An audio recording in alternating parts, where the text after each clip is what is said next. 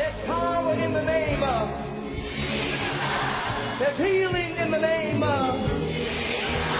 There's salvation in the name of. The Bible says that demons tremble at the sound of that name. Jesus. Welcome to the ministry of Bishop Emmanuel Intefel of the Lighthouse Chapel International, Light of the World Cathedral, Korle Gonno. Bishop Intefel is the medical doctor and senior pastor of the Lighthouse Chapel International, Light of the World Cathedral, Korle Gonno. A seasoned and anointed preacher and teacher of the Word of God, followed with various miracles, signs, and wonders. Its in depth teaching of the Word of God will change your life forever. Now, here's today's message.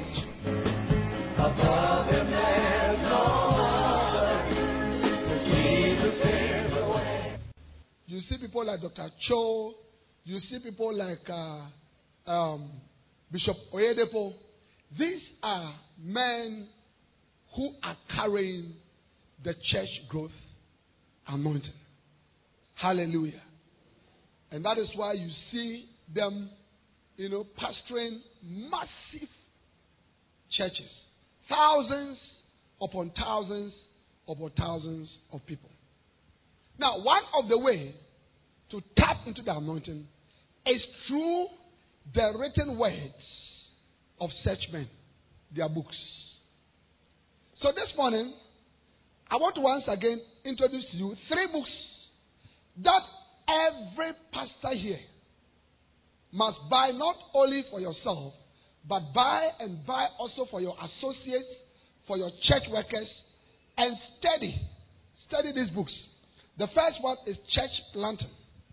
This teaches about how to start a church, the principles, the dynamics of starting a church, and still their members. Okay, there's also church growth and lay people. I'm trusting God to be able to talk about that um, before the conference ends. How you can use the people in your church to help to build a mega church. Church growth and pastoral techniques. Church growth and pastoral techniques. There's a way you must pastor your church. What goes into pastoring the church? Some of us are not good pastors. Hallelujah. And you see, pastoring is like making a restaurant. You must know how to make a restaurant with a certain type of good food that people would always. How many of you know that when you go to a restaurant and you enjoy the food, you like to go back? Yes. And when you go to a restaurant and you don't enjoy the food, you wouldn't like to go there. You didn't like your friends to go there. Are you getting that? Church growth and the wise management of money. How to use the church, the church's finances in such a way that your members will have confidence in you and will let them stay in the church. Church growth and the management of church members. Church growth and the helps ministry. Church growth conventions and camp meetings. Church growth and relationships. Church growth and Gethsemane. Waiting on God. Are you getting that? And all these are in this book. So please, the three books are available. At the end of the session, make sure that you get your copies and the Lord would bless you. Amen. Shall we pray, Father? Thank you for the opportunity that you have given unto us one more time to be in your presence. Holy Spirit, we thank you for the things that you have done already, the great things that you have done, and you continue to do. Guide us into all truth. In Jesus' name. Amen. Now, this morning, I want to talk about um, church growth and the right attitude of a pastor. Church growth and the right attitude of a pastor. Amen. Now, for you to be able to do anything and achieve anything, you need to have certain type of attitude. A certain type of attitude. Can I have an amen? Several years, um, several years ago, I watched a boxing match between a famous boxing champion, a very proud one, uh, Floyd Mayweather, Floyd Mayweather, and uh, um, one of his greatest uh, enemies, the Golden Boy. What was his name? What was his name? The Golden Boy? Not Pacquiao. He used to be a champion. He was called the Golden Boy. I'm sure I remember. Now, these two guys were great boxers. And they were going to meet for the first time. And their pride and their ego was at stake. Now, before the match came on, I watched a documentary of their preparation. Oscar de la Hoya. I watched the preparation that Oscar de la Hoya and Floyd Mayweather put in their preparation before the boxing match. And it was then that I understood that you cannot just get up and enter the ring. They'll wake up early in the morning at dawn and run several kilometers every day. They went away from certain types of food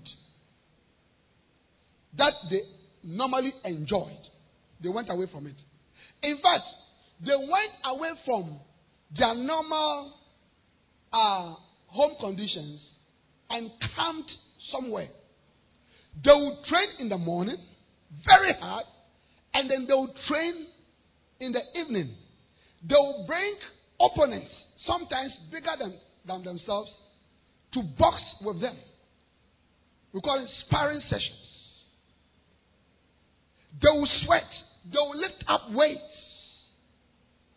All kinds of very, very difficult things that they, they did to be able to go to the ring to fight their opponent and win and become a champion. And it, it is that attitude that enabled somebody like Floyd Mayweather to fight 49 times and remain undefeated and make a lot of money. The point I'm trying to make is that many of us desire large churches, church growth, mega church. But our attitudes, our attitudes are not in tandem with achieving such an aim.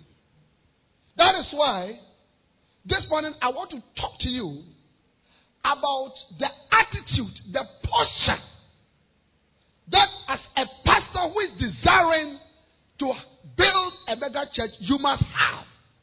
And if you are able to have that attitude, you are then going to place yourself in such a way that you will see your church growing.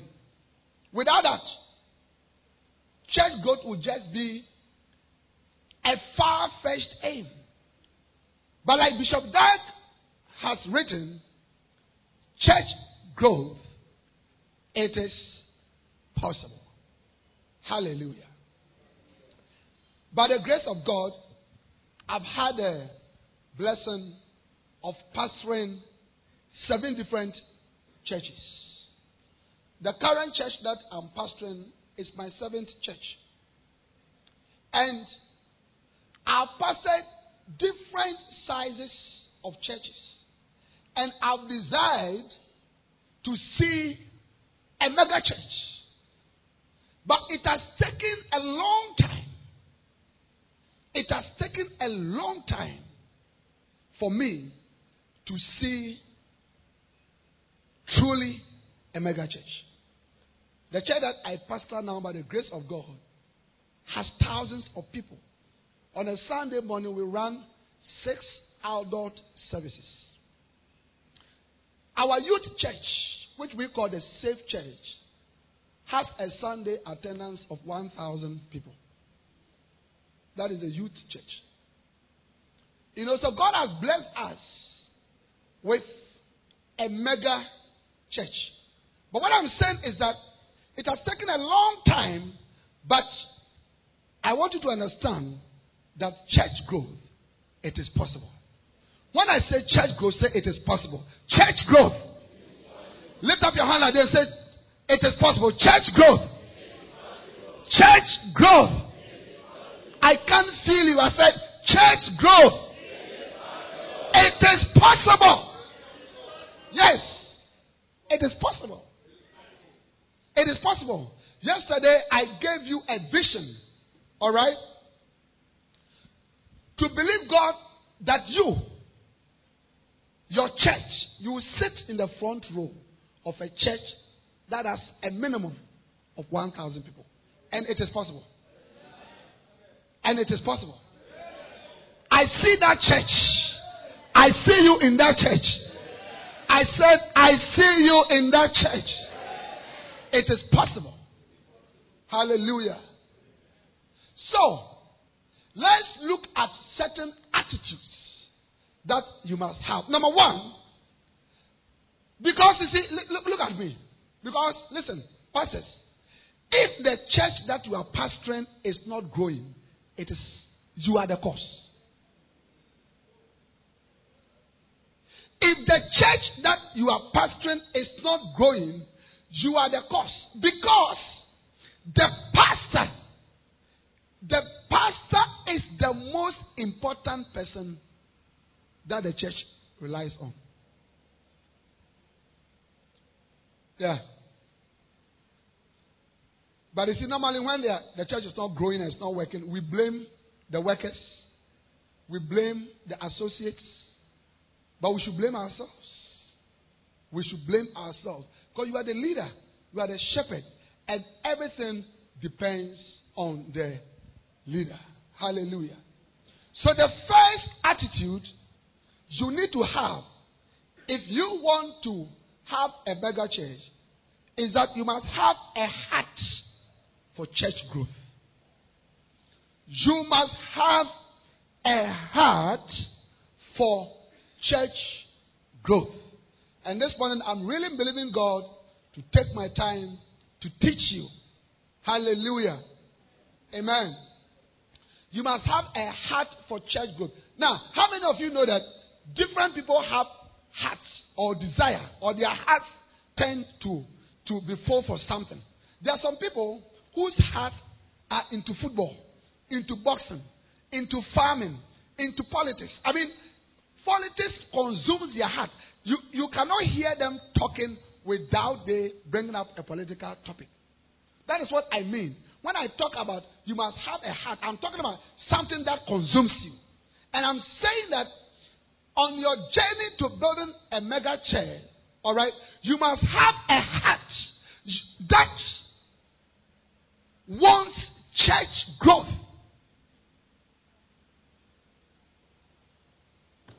Yes. So have a heart for church growth. Have a heart for church growth. Lift up your right hand. Say, Father, in the name of Jesus, from today, give me a heart for a mega church. Give me a heart for a mega church. Give me a heart for a mega church. Amen. Dr. David Yonggi Cho, the pastor that the Lord has used to build the largest church in the world, he speaks about an experience that he had many years ago in Australia. He had gone to preach at a church go conference like this, just like we're having here. And at the end of it, he asked the pastors to write down the size of church that they want to have after five years. Five years after the conference. So he said, everybody take a piece of paper, which I'm going to ask you to do, and write the size of the church that you want to have after five years. Five years later, he went back and had the same church growth conference. And he was shocked. He was shocked. You know, I mean, he, he, he got he got the papers after the conference and he went through, and he was shocked to see what the pastors had written on the paper as the size of churches that they wanted to see. Some had written 50 people. Some had written 100 people. Some had written 200. Some have written 500. It was only one pastor who wrote 5,000 people. Dr. Cho goes back to Australia after five years. And out of all the pastors who attended the previous church go conference, it was only the pastor who wrote 5,000 who had a 5,000 member church.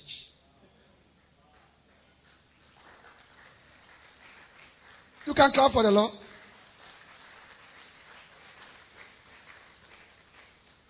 So, your heart. Is it like I've been preaching since I've been here?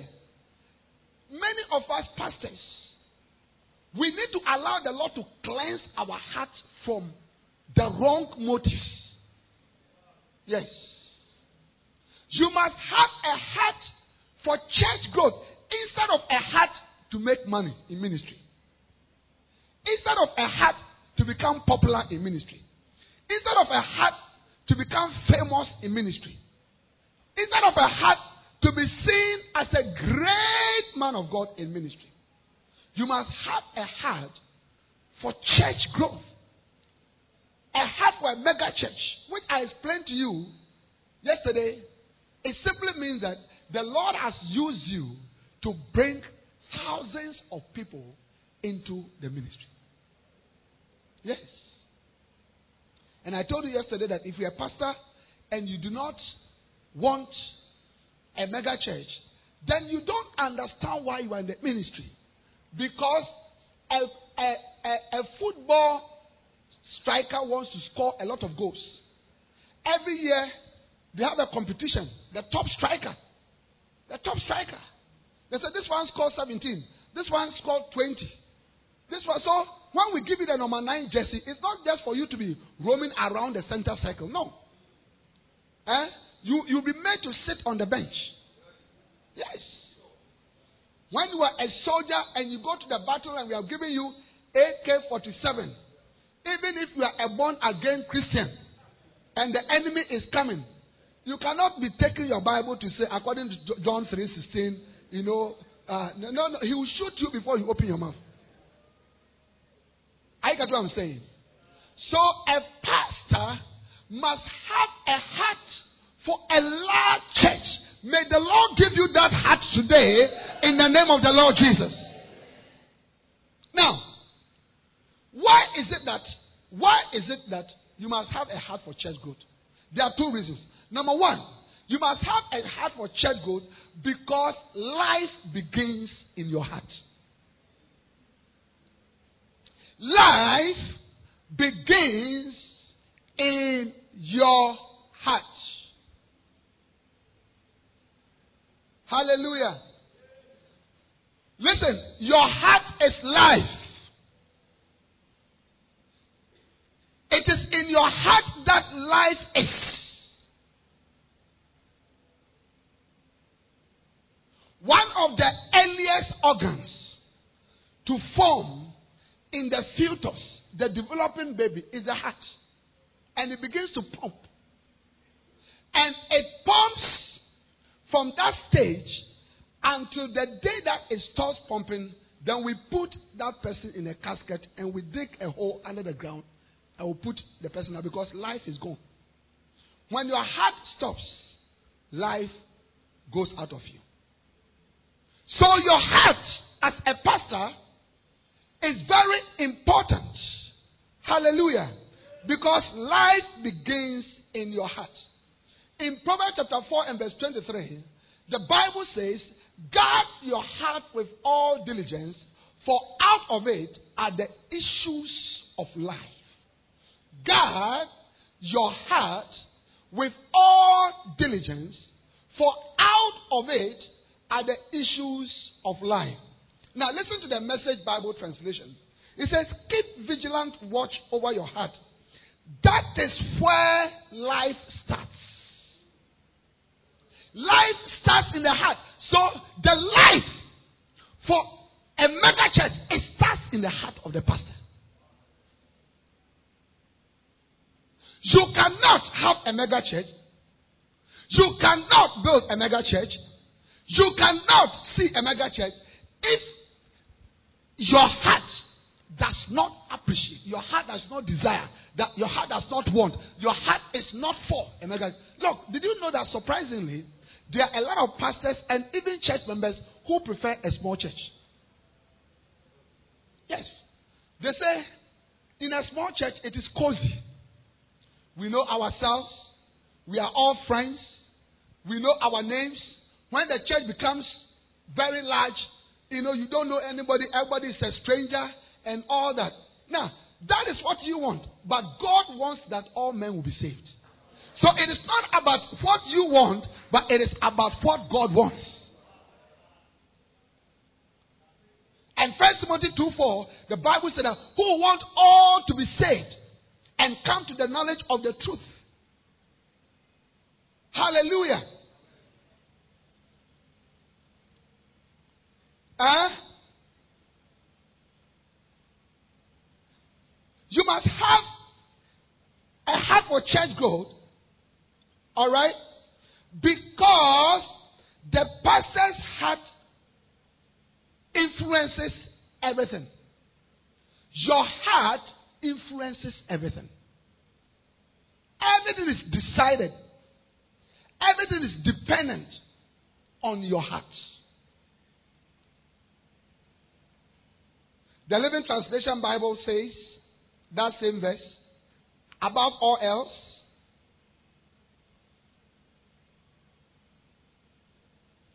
above all else, guard your affections, for they influence everything else in your heart. Hallelujah. Eh? So the pastor's heart is important because it influences everything. Your heart is what will influence the direction of your church. Yes.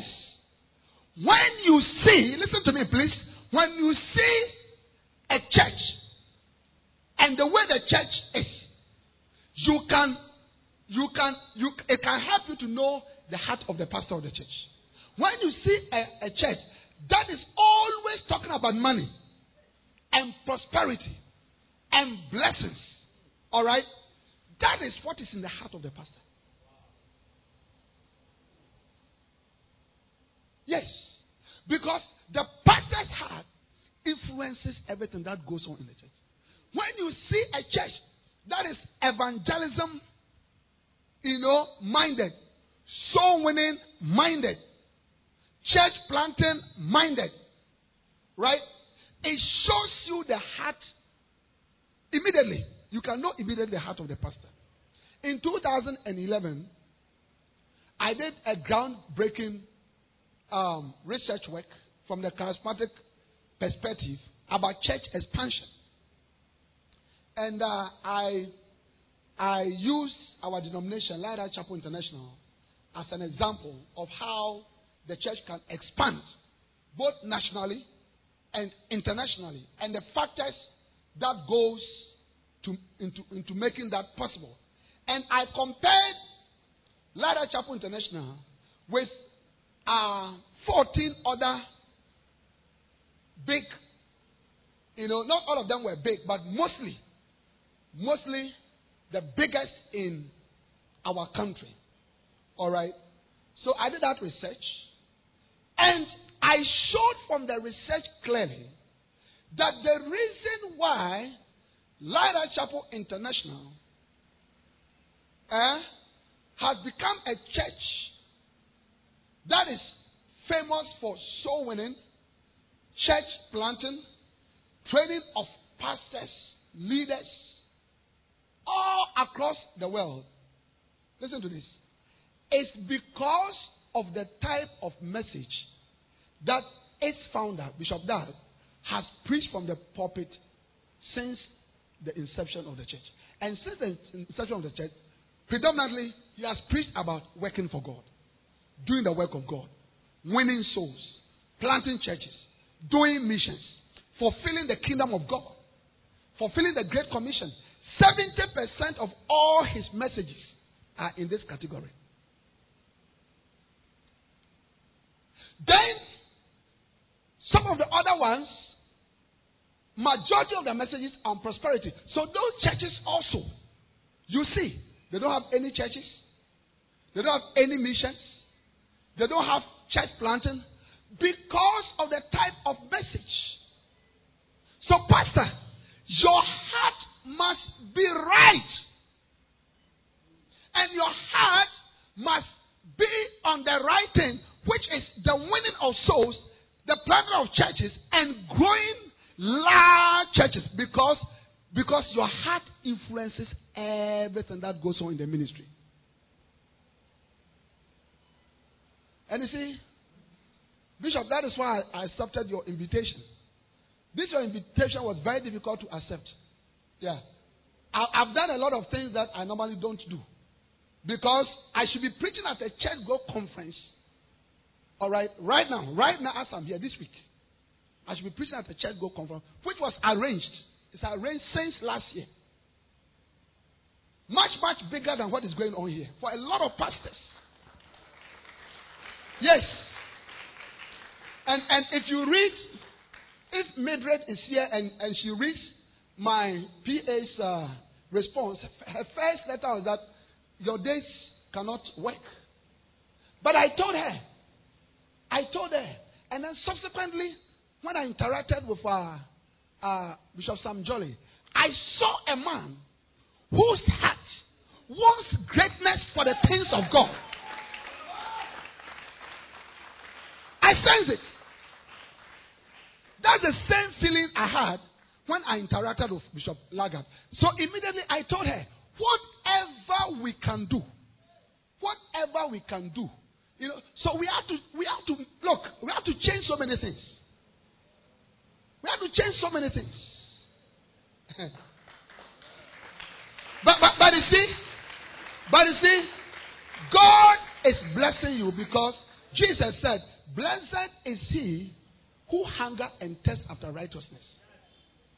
Blessed are those who hunger and thirst after righteousness, for they shall be filled. So because you are testing, you have a, a thirst and a hunger to see your church grow and your, your churches grow and expansion and more branches. He told me, he said, he said, he said Bishop, I, I want expansion. I want branches. I want to see growth in the churches. I said, wow. This, is, this is a good man of God. This is a good man of God. This is a good man of God. I, I love the spirit of your bishop. Yes. There is too much of there is too much of nonsense going on. Let us come home, pastors. Let us come home. Soul winning, planting churches, growing large congregations must be what our hearts want. That is the right attitude. That is the right attitude. That's the right attitude. And members and church workers. We must support our pastors. Many times, we, the church members and the church workers, we put pressure on the pastors to preach messages that will please us. They should preach that we'll, we'll get husbands. They should preach that we'll get wives. They should preach that we'll drive 24 cars in our homes. And you see, you are pushing us away from the original thing. But the main thing must always remain the main thing. And the main thing is about soul winning and planting churches, winning the lost, growing large churches. That is what Jesus asked us to go into. Can I have an amen? So the first attitude you must have is to have a heart for church growth. And the first reason why you must have a heart for church growth is because life starts from the heart. Hallelujah. But there's a second reason. There's a second reason why you must have a heart for church growth. The second reason why you must have a heart for church growth is because, listen to this, this is beautiful. The size of your ministry depends on the size of your heart. The size of your ministry depends on the size of your heart. Small heart, small ministry. Big heart.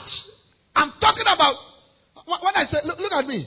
When I say you have a big heart, how many of you understand what I'm saying? Eh? I, I, it, means that it means that I want more. I want more. You don't settle for smallness. You don't settle for mediocrity.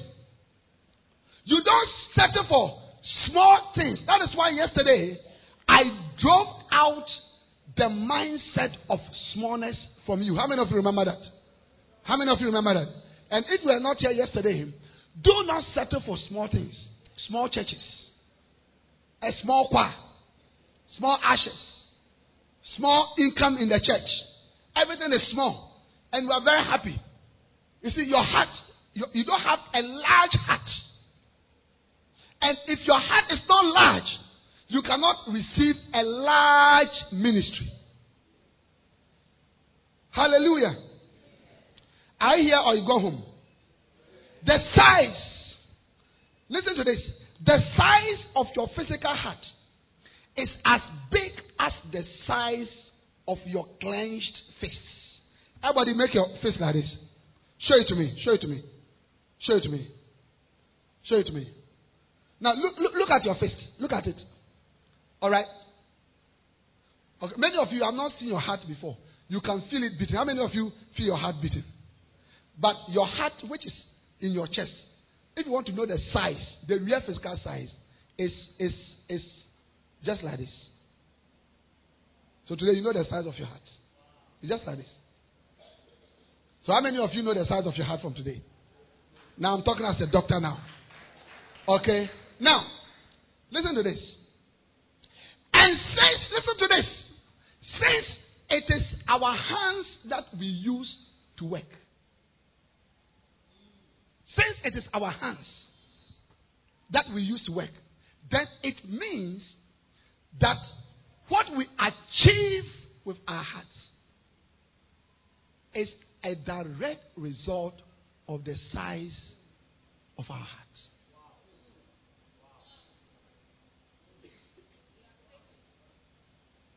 Yes. Yes. Yes. So, if your heart is small, spiritual heart is small, then the works of your hands will also be small. Because you see, when, you do something little, your heart will say, I'm satisfied. I'm okay. So then you stop. Then you stop. But if, if your church goes to 100 people and your heart says, No, I don't want 100 people, I want 500 people, then your hands are going to be released to do more work. How many of you understand that? Yes. Your, your, your hands will be released to do more work. The product of your hand depends on the size of your heart.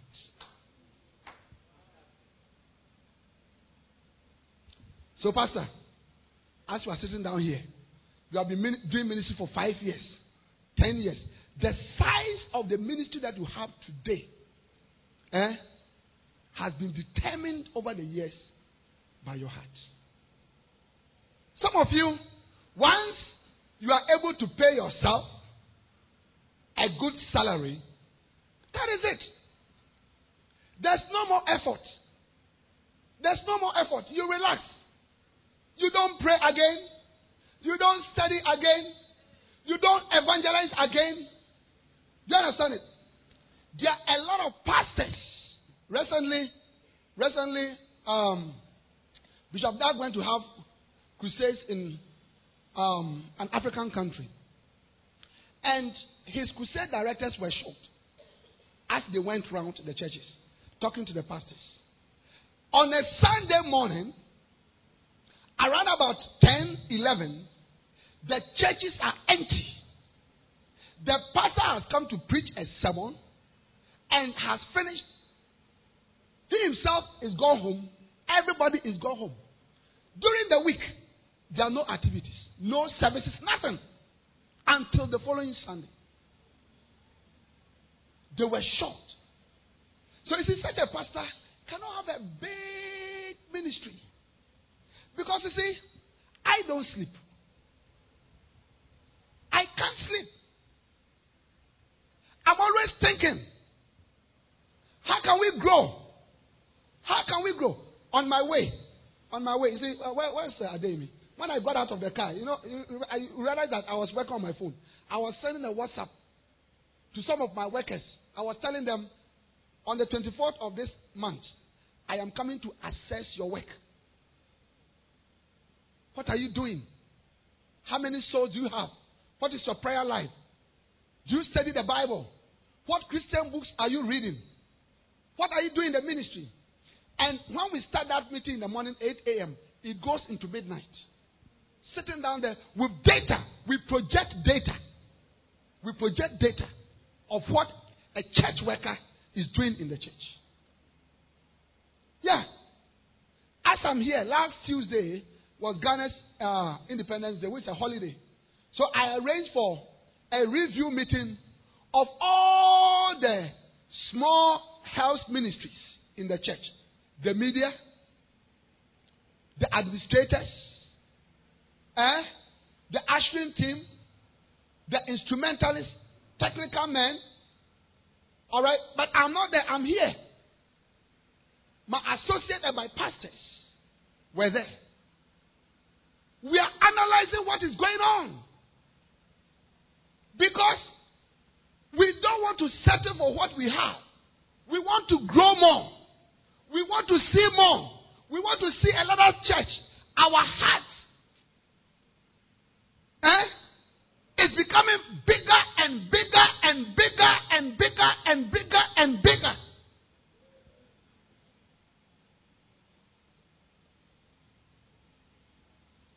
Yes.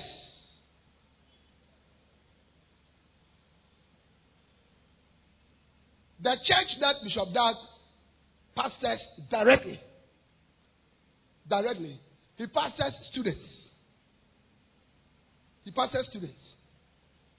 He started a church just a few years ago. All right. It has become so huge a church.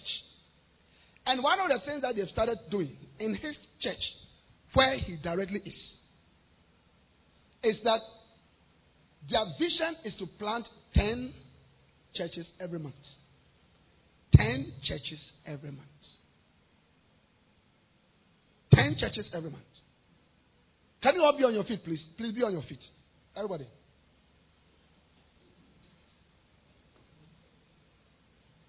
Ten churches. So, Pastor, ten churches every month means that in ten months, hundred churches. Hundred churches. Hundred churches. No, no. It's not a story. That's what is happening now.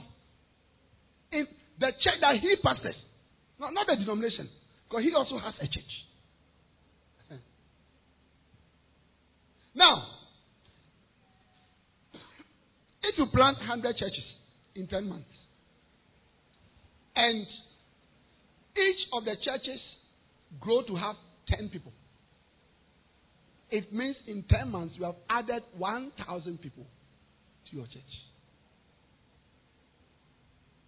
But you see, the effort, the effort To plant 10 churches a month means that you have to train a lot of people. There must be more prayer meetings. There must be more evangelism. There must be more uh, uh, meetings going on. And a pastor without the heart for a church growth will not do that. Yeah, he will be snoring in the night. A pastor without a heart for church growth will sit on his bed, eating with remote, TV remote, and he'll be changing the channels and watching African movies and drinking and eating with his leg on his wife, feeling happy.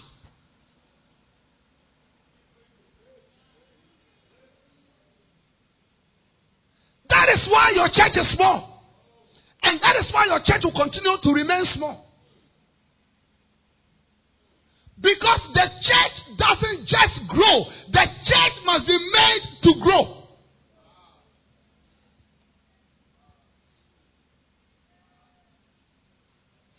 These are the words of a great man of God with a mega church, Bishop Mosa Sono. I don't know whether Bishop Sam, whether you know him. Bishop Mosa Sono from South Africa. Yeah. Every year I invite him. You know, I hold a, a church go conference in the city of Accra every year. For thousands of pastors and church workers gather every year at my cathedral. And I bring in speakers, both Ghana and outside. And he's one of the main speakers. A great man of God with a huge ministry. Huge. Thousands upon thousands. When you go to his church, the car park, the first time I went there, I said to myself, is this a car assembling plant or what? Eh? Thousands of cars. And he carries a church goat anointing. When he starts a branch, in a matter of one to two years, the branch can grow to a thousand, thousand five hundred, two thousand. Now, one time, when I was preaching at my church go conference, that he made a step, the statement. He said, The church doesn't grow, the church must be made to grow. Hallelujah. Pastor, so your heart, your heart you must have a heart for church growth. Can I have an amen? How many of you are going to have such a heart? Lift up your hands and pray to the Lord to give you that heart right now. Lift up your hands and pray to God and say, Lord, give me the heart for church growth. Lord, give me the heart for church growth. Lord, give me the heart for church growth. Lord, give me the heart for church growth. Lord, give me the heart for church growth. Lord, give me the heart for church growth. Lift up your hands and pray.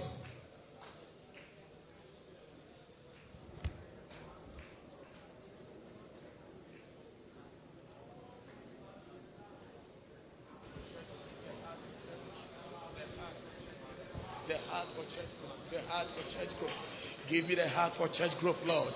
Give me the heart for church growth, Lord. Give me the heart for church growth. Give me the heart for church growth. Oh, yes, Lord. We pray for the heart. The heart for church growth. The heart for church growth. The heart for church growth. The heart for church growth. The heart for church growth.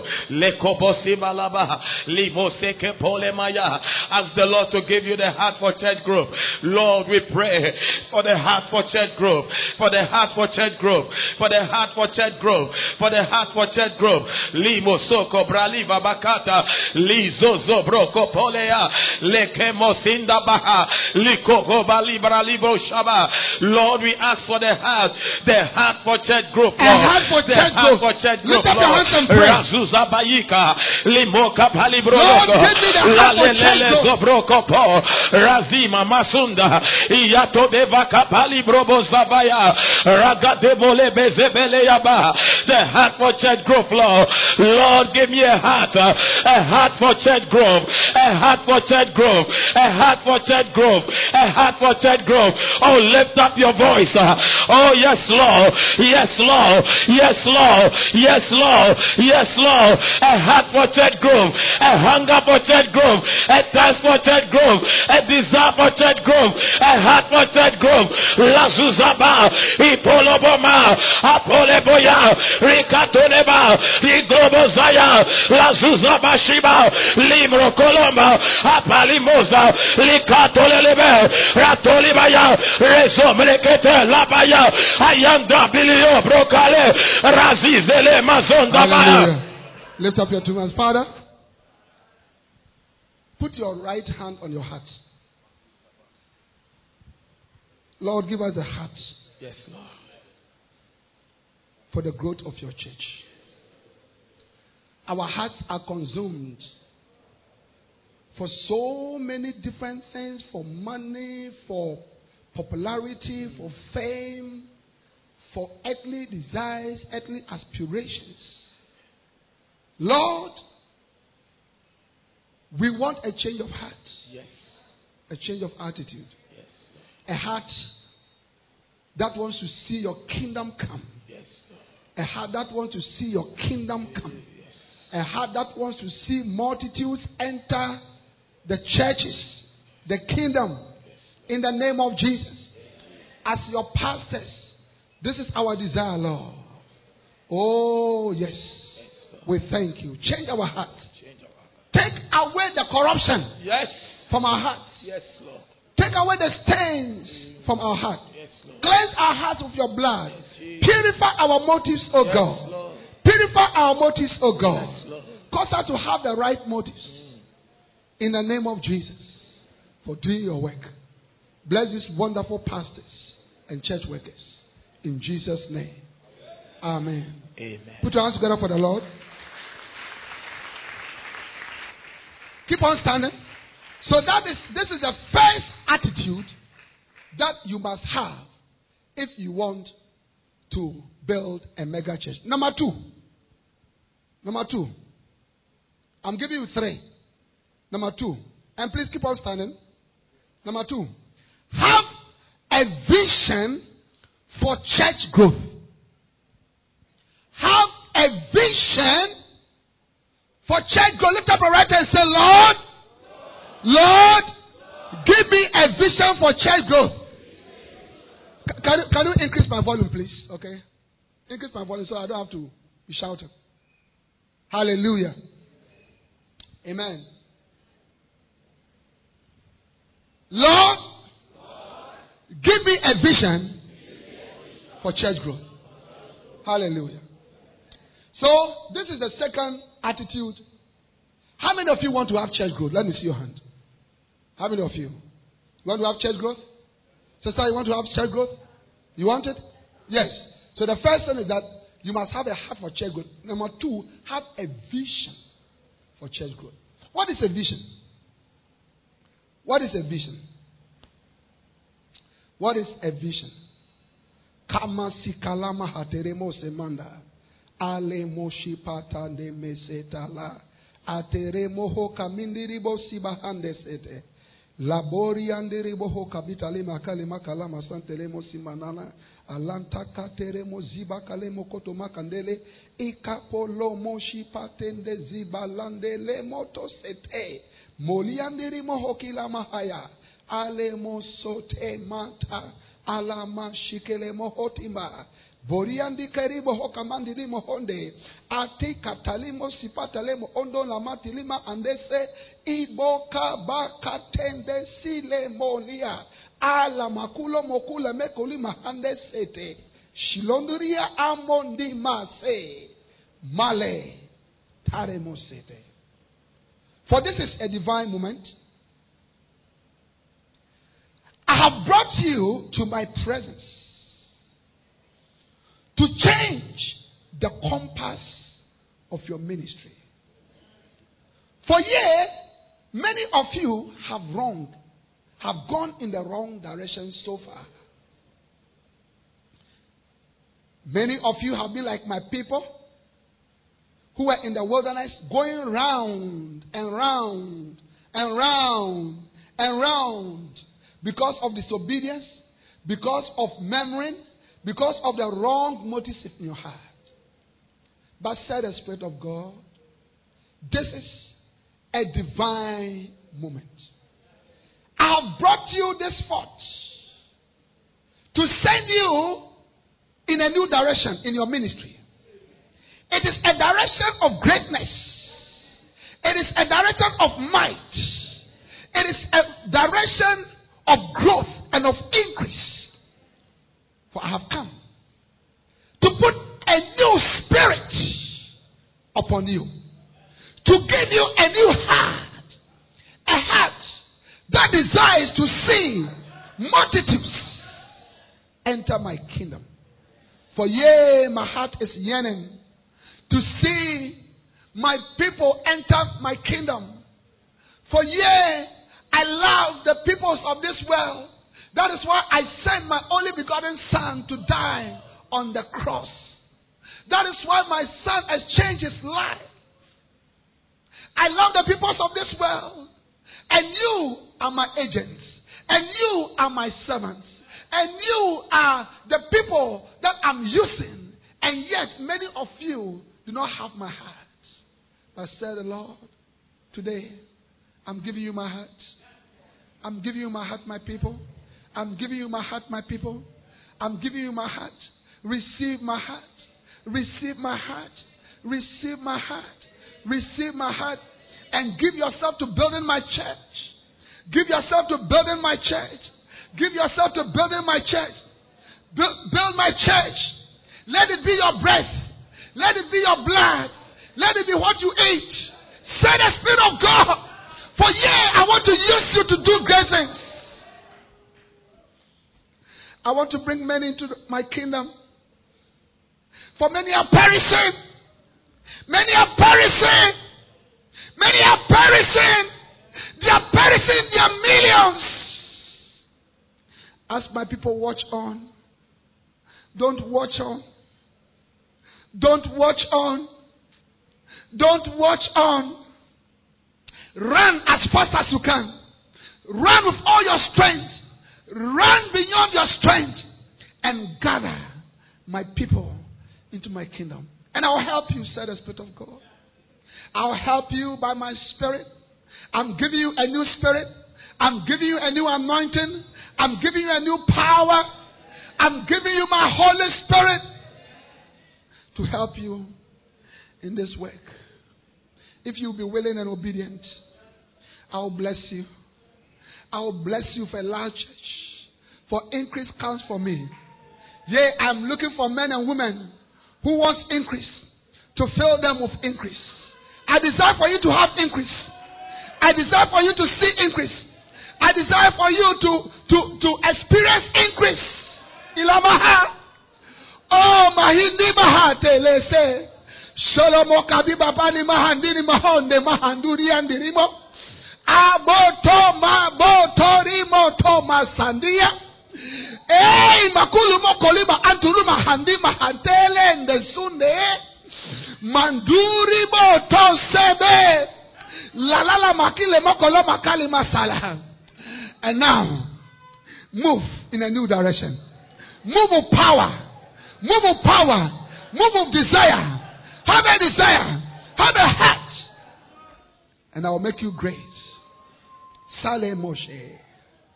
Lift up your hands and just begin to pray. Oh, begin to pray. Ask the Lord to anoint you right Oh, now. yes, Lord. Ask the Lord to anoint you. Lift up your hands, everybody, and begin to pray. Laseke mulemo hokale. Lift up your hands and begin to pray. Leo leme kalima hosete. Ala mate mose balimo hokele. Oh, thank you, Lord. Please use us. Please help us. Please help us. Ask the Lord to help you.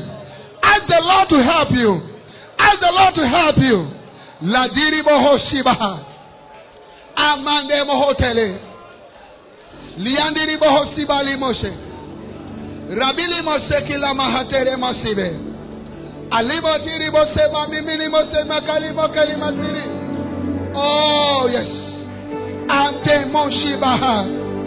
Dadibo ote miandiri mose maha. Oh, yes. A mega church, Lord. Bless us with the mega church. Bless us with the mega church. Bless us with the mega church. Bless us, Lord. Lord, give me the mega church. I desire a mega church. Lord, I desire a mega church, Lord. Lord, I desire greatness, increase, oh God. Oh, yes. Make us great. Make us mighty. Make us populous. Make us great. Make us mighty. Make us populous. Make us great. Make us mighty. Make us, my God, populous. For we are, my God, we were serious.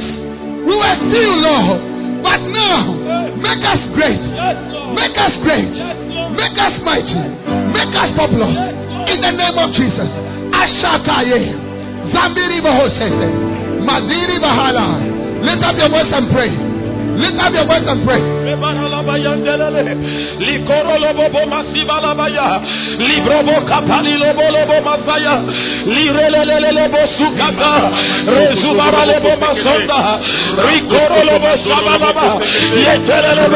Oh, lift up your voice. Make us great, Lord. Make us great, Lord. Anoint us, Lord. Anoint us, Lord. Anoint us, Lord. Anoint us, Lord. Make us great, Lord. Make us great, Lord. Make us great, Make us great, Lord. Anoint, Lord. Release your anointing. Release your anointing. Release your anointing. To grow Lord churches. To grow mega churches. To grow Lord churches. To grow mega churches. To grow Lord churches. Release your anointing. Release your anointing. Release your anointing. Release your anointing. Let it pour. Let anointing pour. Let it come. Upon us, Lord. Upon us, Lord. Upon us, Lord. Right now. Right now. Right now. Right now. We are slow. For your anointed. We are slow. For your anointed. Ipolo. Esakataba. Yeah. Ekotolimaya.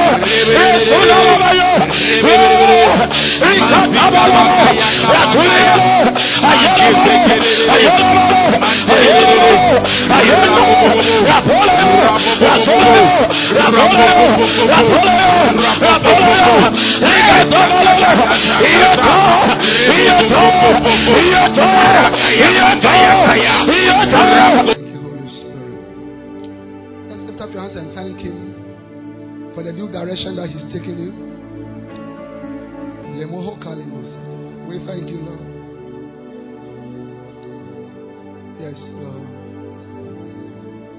Touch me with your hands, Jesus. Touch me with your hands. Jesus. Touch me with your hand, Jesus. Touch me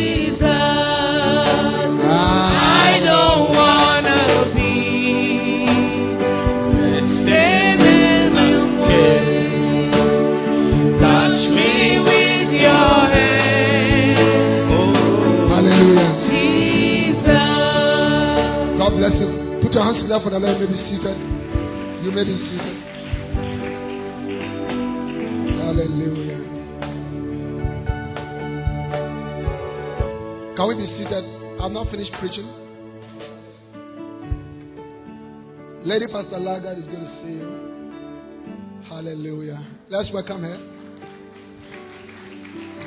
Bishop Lagarde's beautiful wife. Oh, welcome her properly. Hallelujah.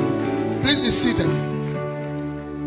So, the second attitude you need to have a mega church is to have a vision. Hallelujah.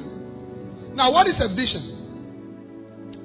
A vision is a strong dream, aspiration, desire, something you really want to see and experience, something you want to achieve in life. That is a vision. A vision is an aspiration. A vision is something that you, you want to see and you are seeing. You are dreaming of. A vision is a dream. Like most ladies have the vision of getting married. And especially putting on a white wedding gown and coming down the aisle is one of the greatest dreams of many ladies, if they are going to tell you the truth. Yeah. And after we have married them, then they begin to bluff us. It's true. Not all of them, but some of them. Hallelujah. Listen, pastors. If you want to have a mega church, you need to have a vision. You cannot become what you can't see. You cannot become what you cannot see. If you want to have a mega church, you must first see a mega church and then you have it. Listen to me. You become what you see.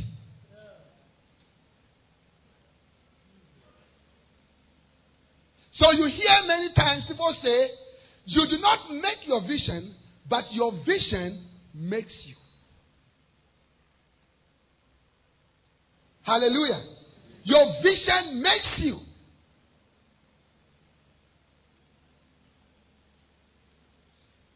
That is why the scripture says in Proverbs chapter 29 and verse 18 where there is no vision, the people perish. But he that keepeth the law, happy is he. When there is no vision, the people perish. It means your ministry dies, your ministry will die if you don't have a vision. Your church will die if you don't have a vision. It is a vision, something you want to see, something you want to experience, something you want to achieve that keeps you going. Can I have an amen? amen. Now, that is why, pastors, I listen to me. Let me give you a good advice. All right? How many of you want to see a big church? You want to have a big church? Let me see your hand. One of the things that I would advise you to do is that from time to time, leave your church on a Sunday morning and go and sit in a mega church. Just go and sit there and see. Just see. Normally, when you call up your choir, there are only 10 people. But go to a church and when they call up the choir, there are 100 people. The choir is 100 people. The choir is 200 people. See. You see, what you see affects you. What you see affects you. That is why I will advise you not to joke with pornography. If you're a pastor, you're a man of God, you're a church worker, you're a Christian, do not joke with pornography. And now, you don't need to go and buy pornography, it is right there on your phone. And when you look at it, and you look at it, and you look at it, soon you become addicted. Because what you have been looking at has now begun to affect you. So have a vision. See. See large ministries. Every two years, Bishop Dag takes us to Korea to go and see Dr. Cho's church.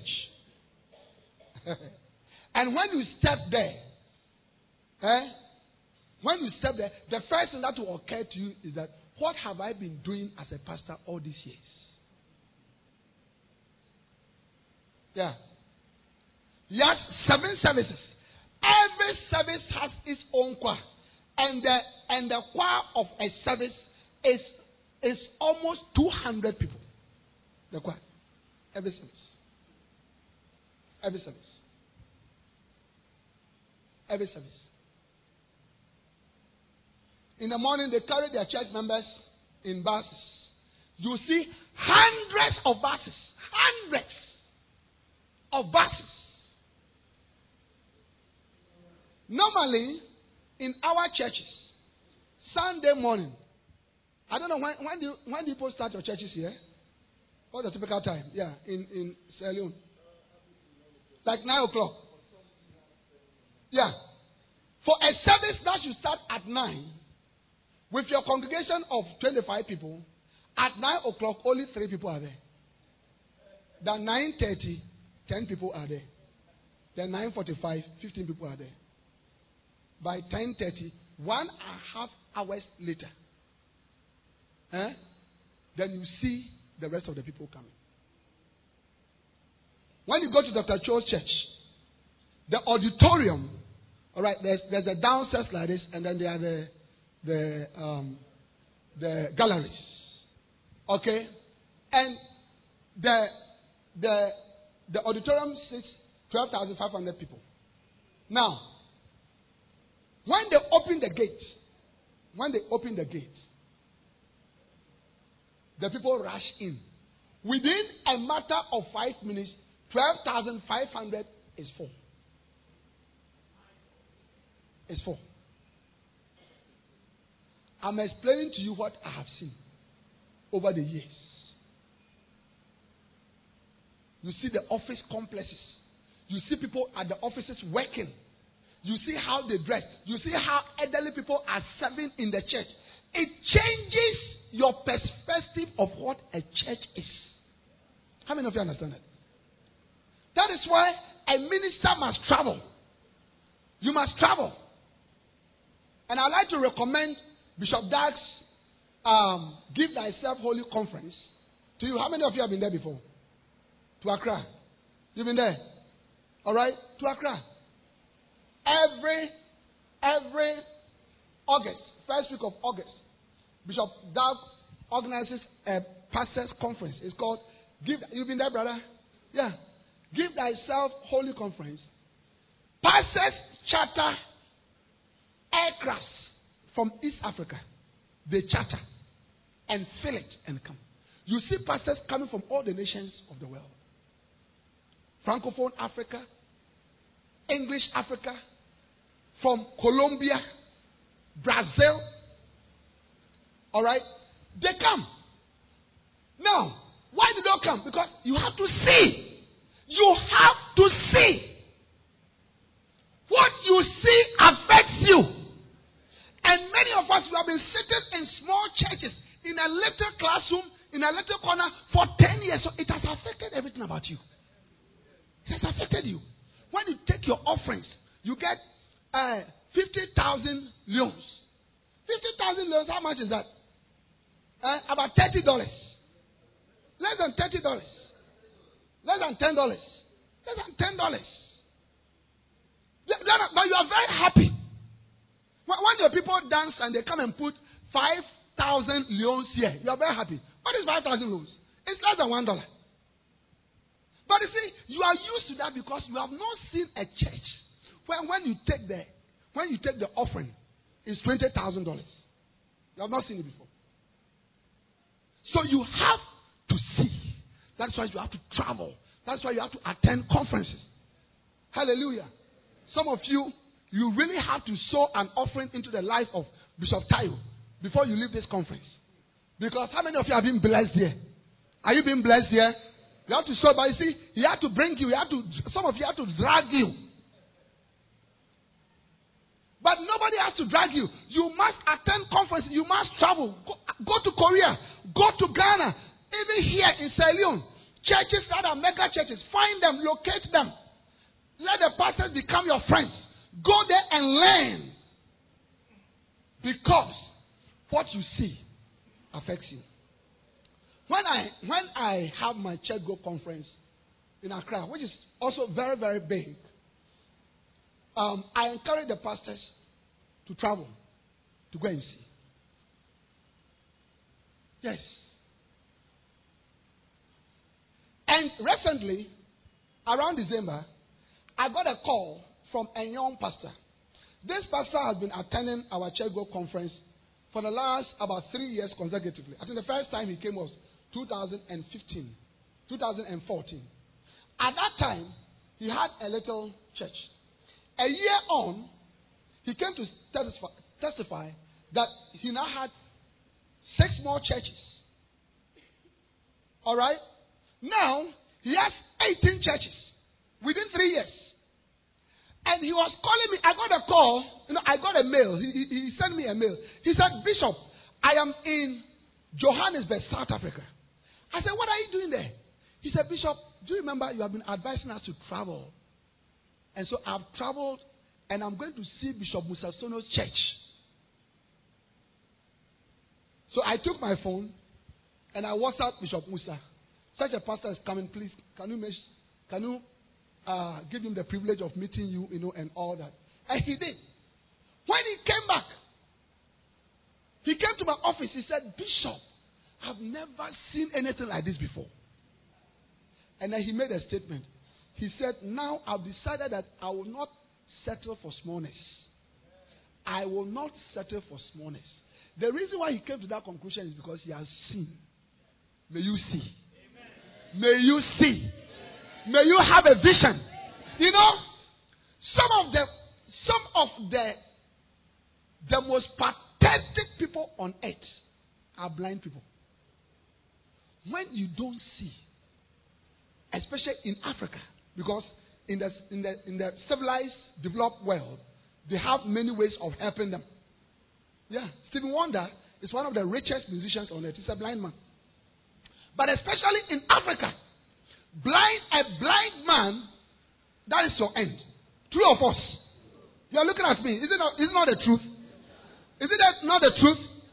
When you are poor, when you are blind, you can't see, you can't walk, so you are sitting all the time. You depend on others. You must be helped all the time. There must be a recovery plan to rescue you all the time.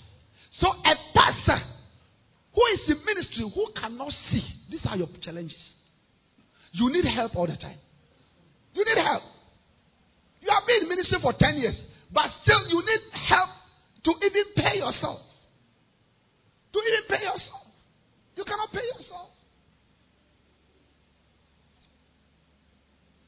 It is because you have not had a vision. May the Lord give you a vision from today in the name of Jesus. Hallelujah. And you realize all throughout the scriptures that God operated by this principle when He wanted to make them mighty, when He wanted to make them great, mighty, and populous. Hallelujah. Do you remember Abraham? Reverend Dr. Apostle Bishop Abraham. How many of you remember him? God called him in Genesis chapter 12. Huh? God called him in Genesis chapter 12. Look at it. Genesis chapter 12 from verse 1. Verse 1 to 4. Quickly, please.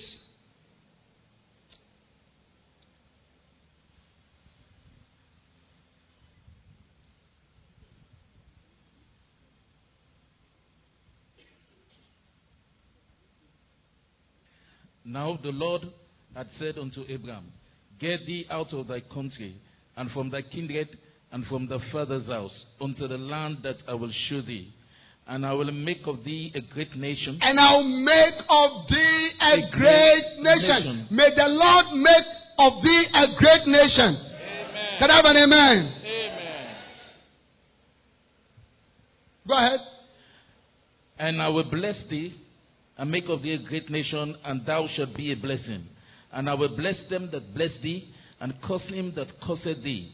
And in thee shall all families of the earth be blessed. So Abraham departed, and the Lord had spoken unto him, and Lot went with him. And Abraham was seventy and five years old. Hallelujah. So as you can see, the Lord promised to make Reverend Dr. Apostle Bishop Abraham a great pastor. A great nation means a mega church. Is that not so? Yes. How many of you know that? A great nation means a mega church. So God promised Abraham a mega church. Now, how was God going to do it? You remember that in Genesis chapter 13, there was a conflict between Abraham and Lot. And Abraham said to Lot, Choose the land that you want. And Lot chose the land. Now, after that, watch this. Genesis chapter 13, from verse 14. Watch it.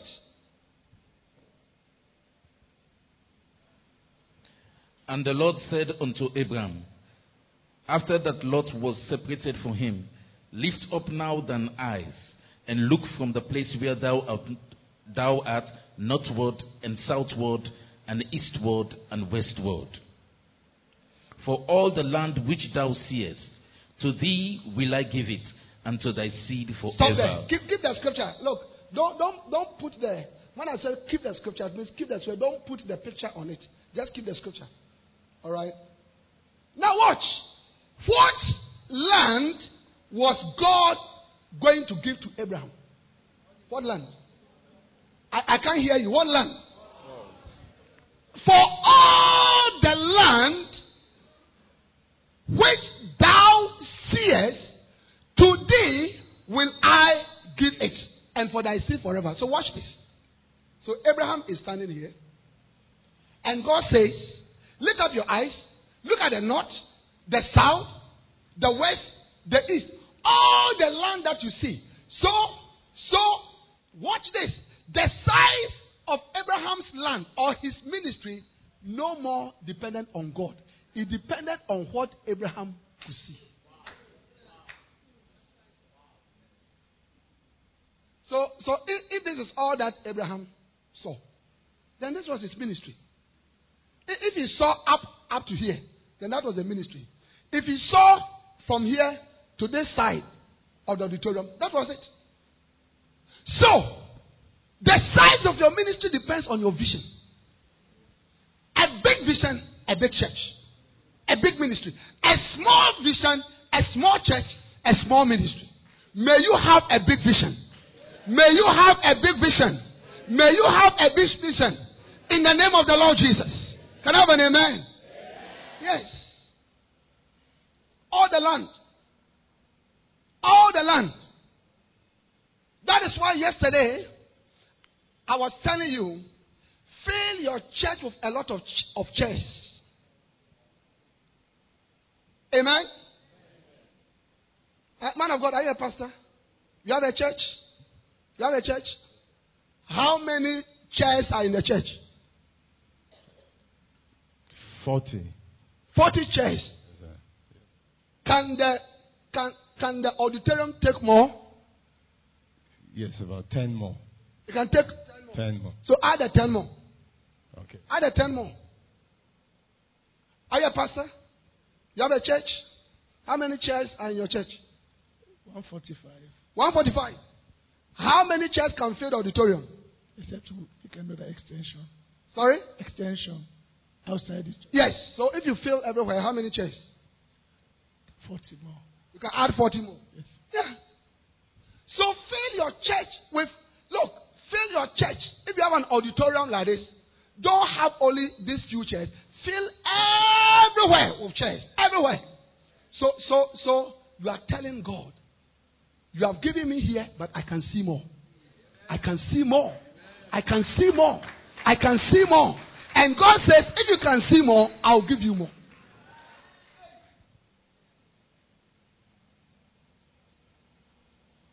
Yes.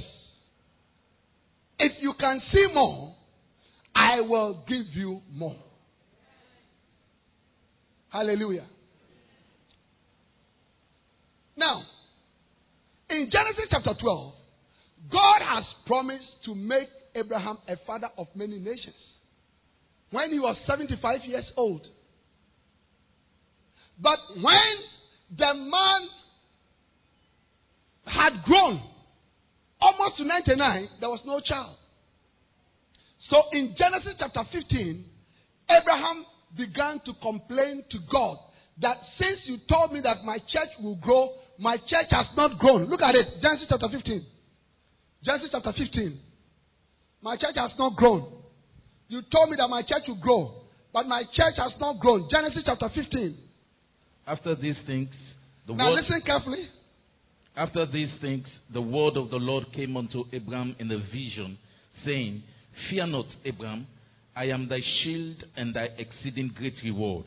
And Abram said, Lord God, what wilt thou give me, seeing I go childless, and the steward of my house is this Eliezer the Damascus? Now watch. He said, Lord, what would thou give me, seeing I go childless? Childless.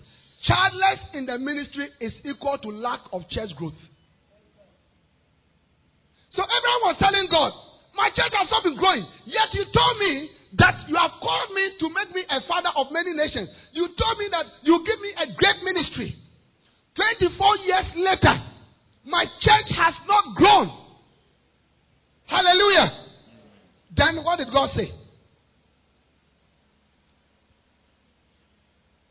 And Abram, and Abram said, Behold, to me thou hast given no seed, and lo, one born in my house is mine heir. And behold, the word of the Lord came unto him, saying, This shall not be thine heir, but he that shall come forth out of thine own bowels shall be thine heir. And he brought him forth abroad and said, Watch this, pastors. Look at what God is doing. He did what? brought him forth abroad He brought him forth abroad and said, and said, Look now toward heaven Yes, and tell the stars, if thou be able to number them. And he said unto him, So shall thy seed be. watch. Hang on there. So shall thy Thy seed be. be. In other words, that is how big your church will be. But but what is going to determine the size of Abraham's church? God said, Lift up your eyes and do what? Look and tell the stars. Tell the stars means count the stars. Count them. Count them.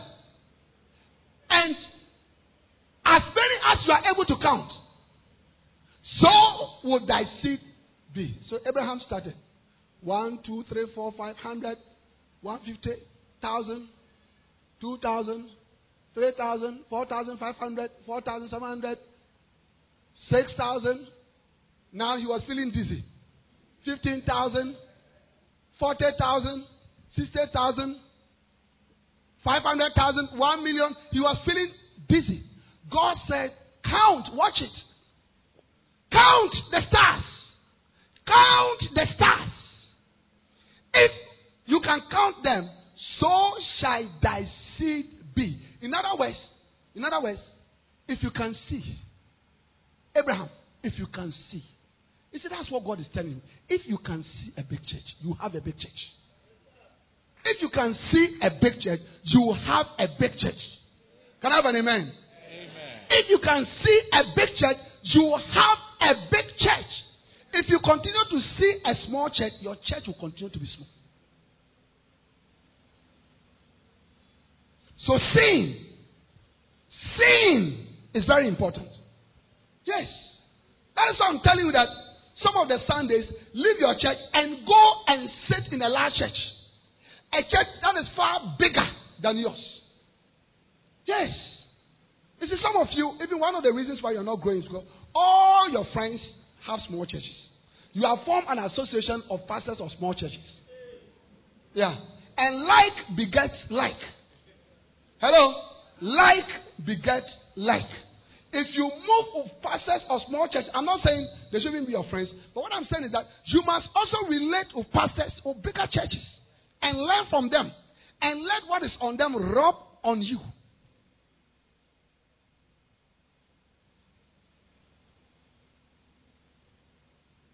Hallelujah. If you can see. And he brought him forth abroad and said, Look now toward heaven. So God is always saying, See. Look means see. Everybody say, I'm seeing. I'm seeing. Please stand to your feet, please. Stand to your feet. I'm seeing. Hallelujah. Say, I'm seeing a big church. I'm seeing a big church. I'm seeing a big church. I don't see a small church anymore. I see a big church. I see big churches. I see branches. I see increase. I see growth. I see churches in Leone. I see churches in Africa. I see churches in Europe. I see churches in America. I see churches in Australasia. I see churches in Asia. I can see. I'm seeing them. I'm seeing them. I am sitting in a big church. My church is big. My church is big. I can see a big church. Clap your hands for the Lord.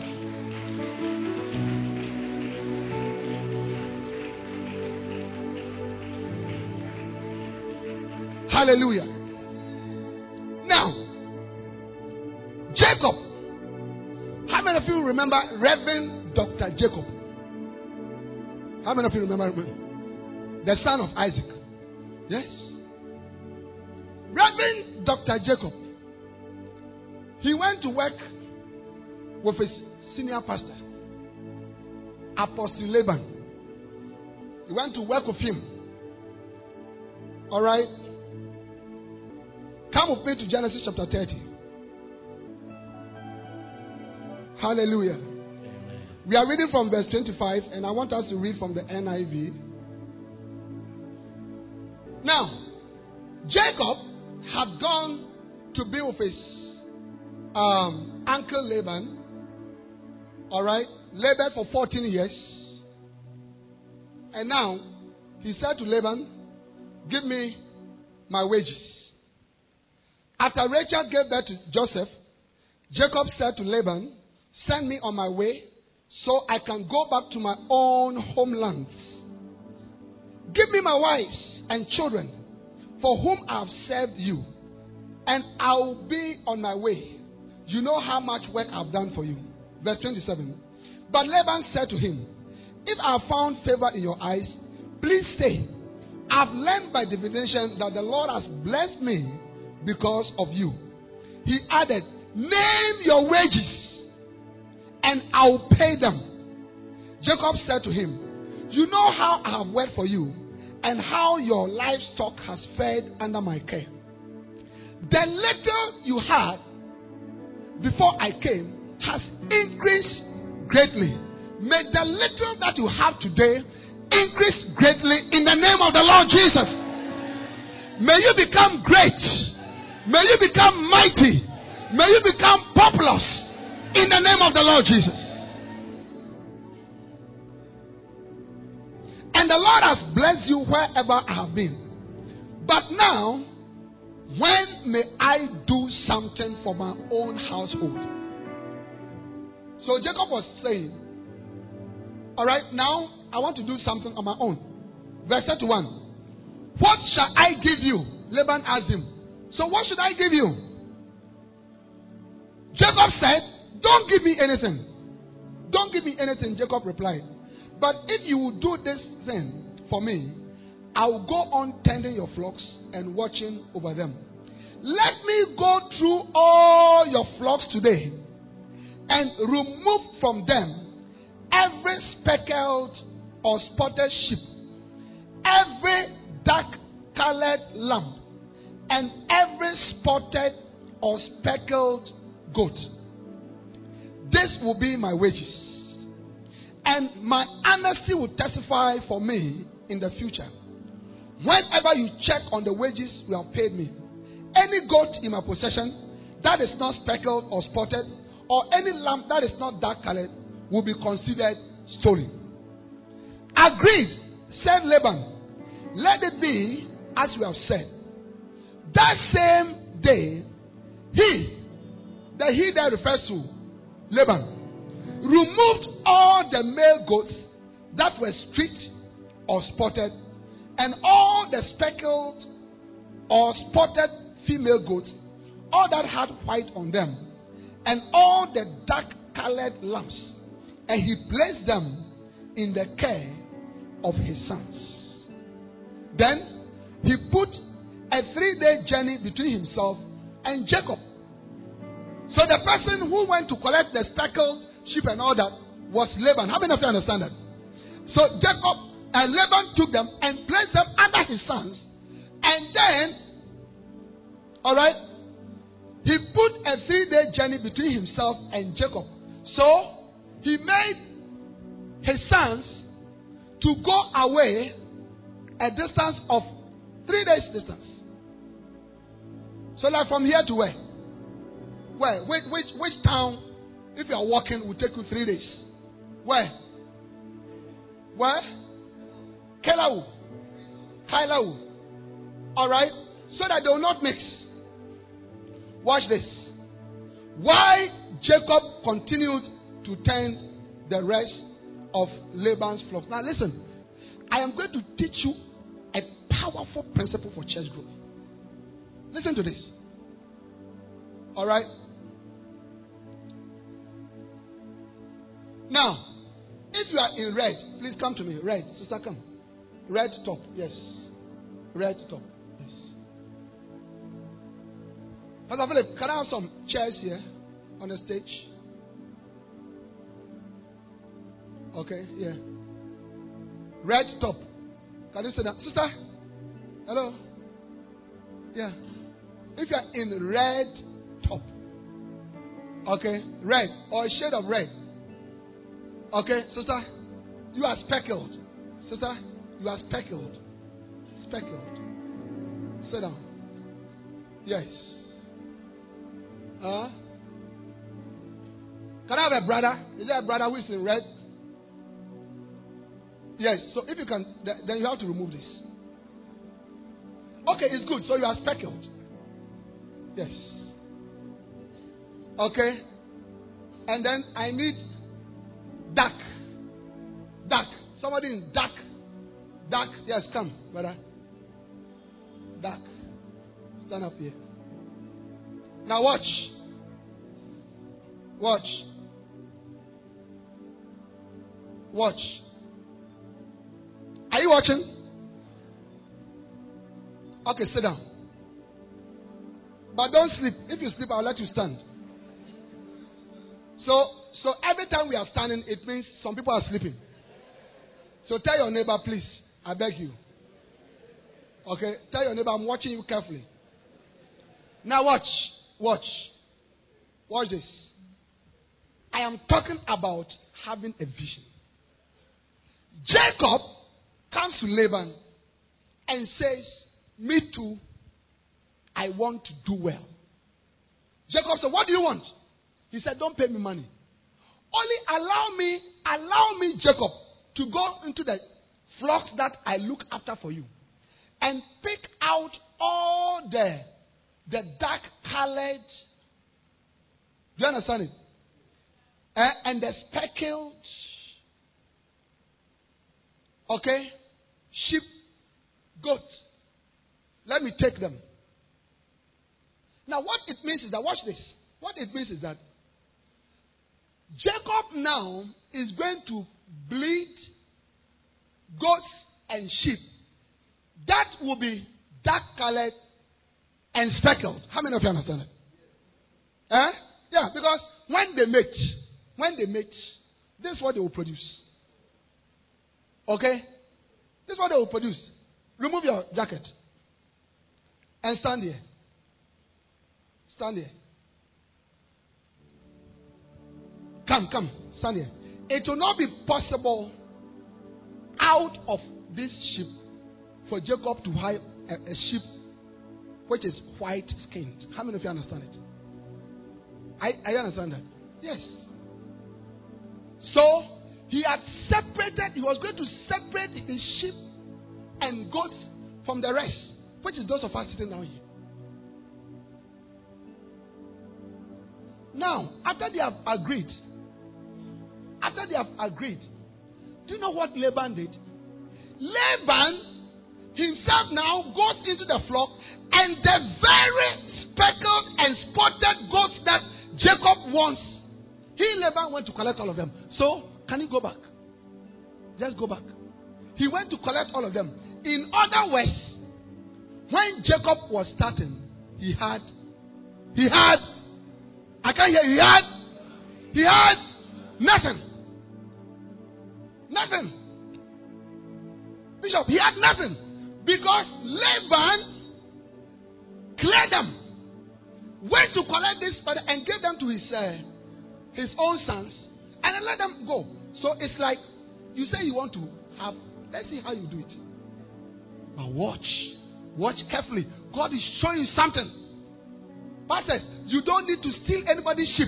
You don't need to break anybody's church. If you are going to have a vision, God is going to give you a large church. Clap your hands for the Lord.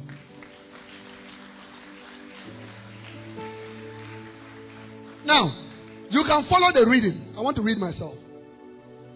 Verse 37. Jacob, however, took fresh cut branches from poplar, almond, and plane trees and made white strips on them by peeling the bark and exposing the white inside the wood of the branches. Then he placed the peeled branches in all the watering troughs so that they will be directly in front of the flocks when they came to drink. When the flocks were in heat and came to drink, they mated in front of the branches and they bore young that were streaked or speckled or spotted. Jacob set apart the young of the flock by themselves, but made the rest face the streaked and dark colored animals that belonged to Laban. Thus, he made separate flocks for himself and did not put them with Laban's animals. Whenever the stronger females were in heat, Jacob would place the branches in the troughs in front of the animals so they will mate near the branches. But if the animals were weak, he will not place them there. So the weak animals went to Laban and the strong ones to Jacob. Verse 43. In this way, the man grew exceedingly prosperous and came to own large flocks and female and male servants and camels and donkeys. Now, everybody say from zero to great to mighty to populous. How do you do it? Watch this. Do you remember that Jacob has taken all the strict ones? Okay? Can I have a, a Laban? Can I have a sister who will give me your scarf, your red scarf or something? Yes, sister. God bless you. So watch. Pastors, watch. God is teaching you something. So this represents the spotted, the streaked goats and lambs that Jacob wanted, which were taken away by Laban. But look at what he did. Because he continued to look after the flocks. So,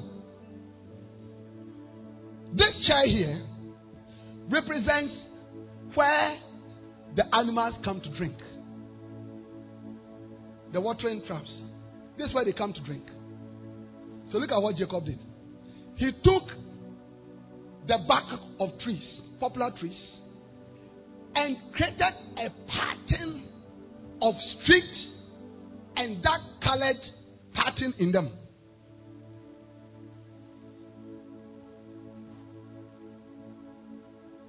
So, every time the animals were in heat, in other words, they were ready to mate, this one will come. Come. He's wearing white. Do you understand it? He's coming to drink. So he comes, bend down here, and as the animal is drinking, what is the God seeing? The God is seeing red.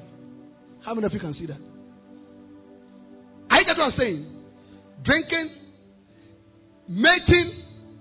So the animal goes back, and as the animal is going back, what the animal saw is what is imprinted on the goat or the sheep, and therefore the the animal brings forth to what it saw. So now, can I have you back? So he gives birth to this one, watch. And then Jacob will separate this one eh, unto himself. And so please sit down here. Wow. Eh? And then this will go back. Go back. This for Laban. He doesn't want trouble. But watch. He has produced this. This one also is ready to drink. And especially the Bible said the strong ones, the healthy ones. Eh? Once they are in heat and they are coming to drink, they will come. He will put this here. The animal will come, bow down, be drinking, and seeing, seeing, vision, seeing. You bring forth to what you see. You become what you see. What you don't see, you cannot become. If you see a big church, you become a big church. If you are seeing a small church all the time, you would be, be a small church all the time. So after he has drunk and is going, what it saw rubs on him. He goes to give birth and give birth to am I red people? To this one.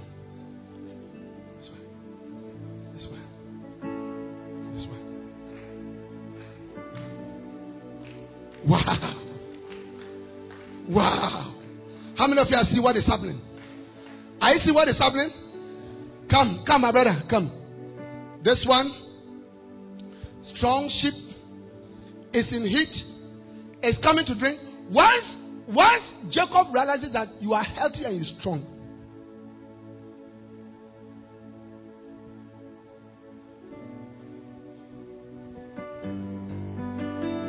come. Drinking. Because once it's drinking, it is seen. Because this thing is in the water troughs, they can see.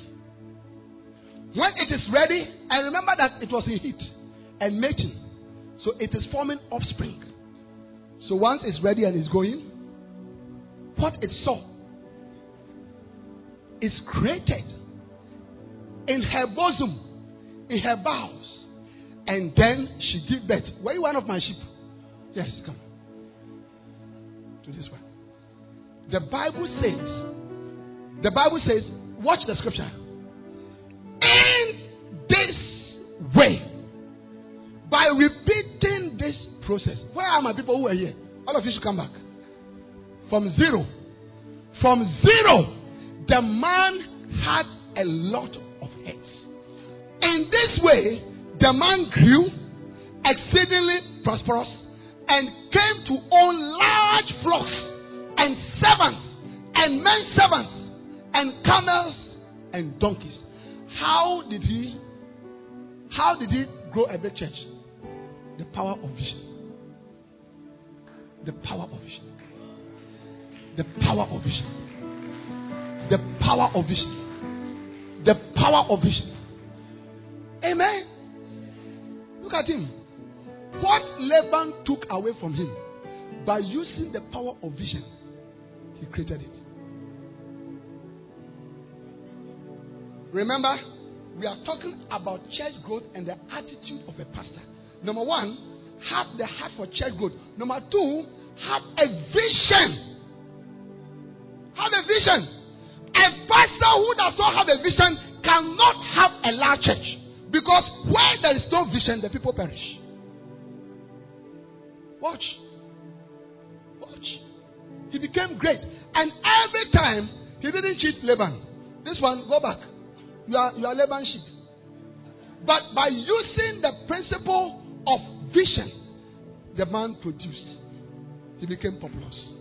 In the same way, if you can see, if you can have a vision for church growth, you are going to experience a mega church.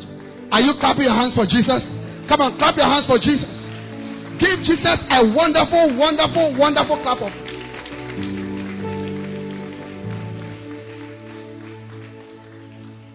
How many of you understand what I've just explained? How many of you understand it? Yes.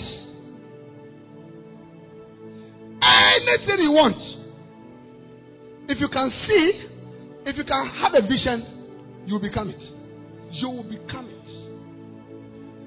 President Clinton went to Oxford in the UK because he wanted to become the United States of America president. He had a vision. Barack Obama went to Harvard and watch this. Watch this. Because he wanted to become the president, Barack Obama, he had a vision. As a young man, just like how all of us young men are, he had his own fair share of bad life drugs, marijuana, I think, I think marijuana, marijuana, and all kinds of things, which will not allow you one day to become the president because people will use it against you. So, do you know what he did? Because he had a vision of becoming the president of America, do you know what he did? Much, much earlier in his life, he wrote a book. And in the book, he confessed all these things.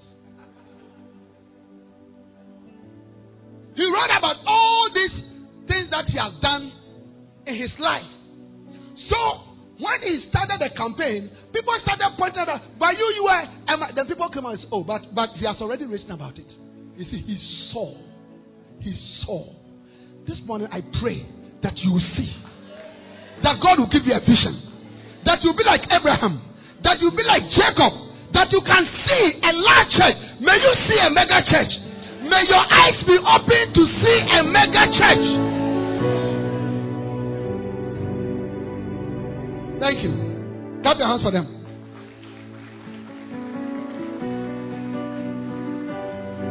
Bless you, my sister.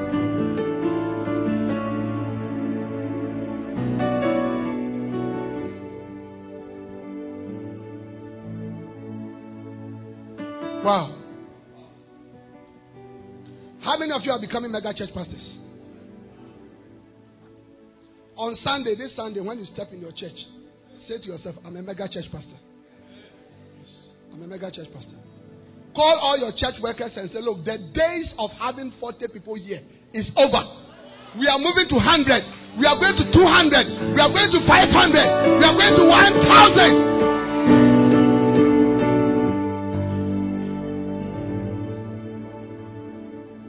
Hallelujah. Then, number three. The next attitude. And I'll end with this one.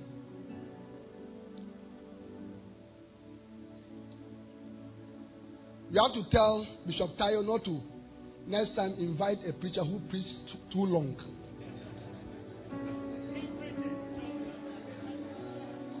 So after the conference, you have to go and say, Bishop, God bless you, but don't bring Bishop in Tefu again. He preaches too long.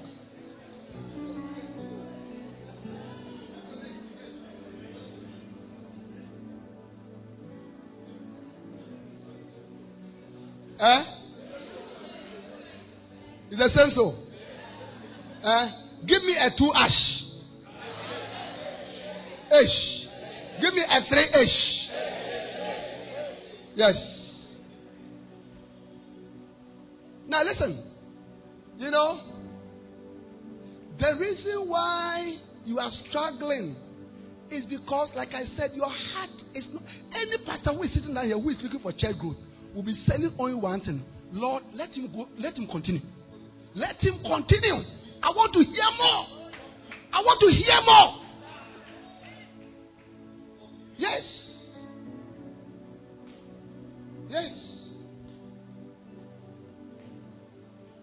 Your bishop has flown me here, bought a ticket, put me in a nice hotel, is looking after me. I cannot be standing here for 20 minutes and then I'm going. No.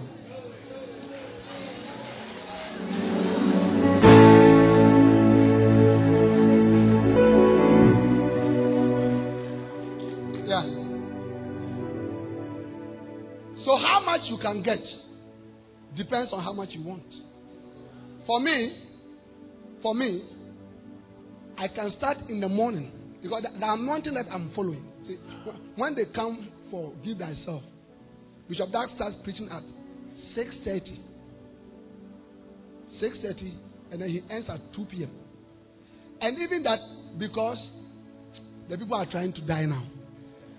They are dying now, so give them some break. But now that he's tired.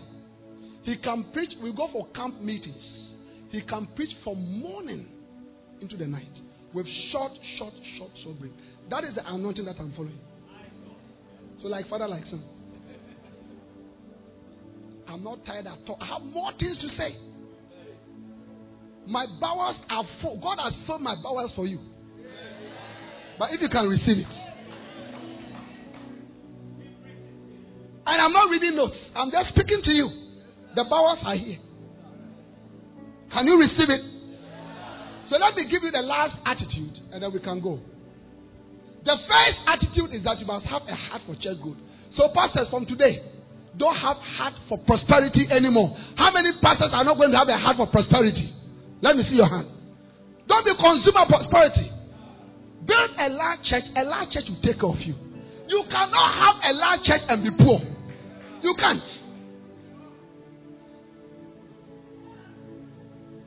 No, it's not possible. From here, I'm not going home. From here, I'm on my way to Europe. Yeah. When I arrive, I'll be on my way to about three more journeys. Is the church that looks after me. Yeah? When you have a large church, you'll be okay. You'll be okay. Yeah.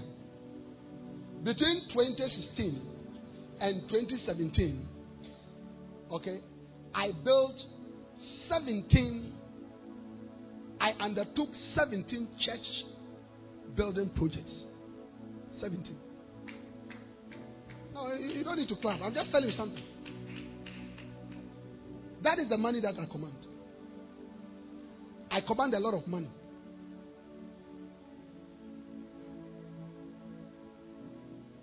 Because the church is large. When we take the offering, the offering is a lot.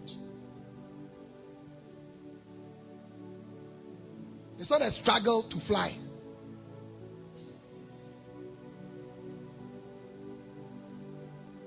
And when you fly, you fly comfortably.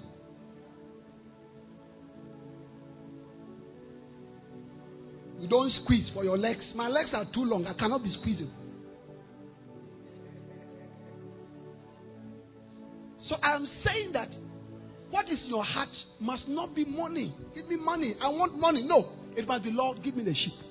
When the sheep comes, the money that you want, it will come. The car that you want to drive. If, if, if I believe that if Living Word of Faith uh, Outreach Ministries International wants to build a, a house for Bishop Tayo, it will not be a problem. If he has been able to build a huge cathedral like this, then what about a house? I get what I'm saying. How many of you understand that? So build a large church first. Let that be your focus.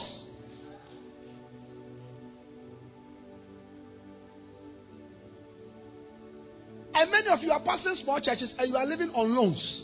You are always going to borrow from the bank. That's why you are poor. So have a heart for church growth. Number two, have a vision. Number three, let this vision be a burning desire in your heart. That's my last point for this morning. Let this vision be a burning desire. A burning desire in your heart.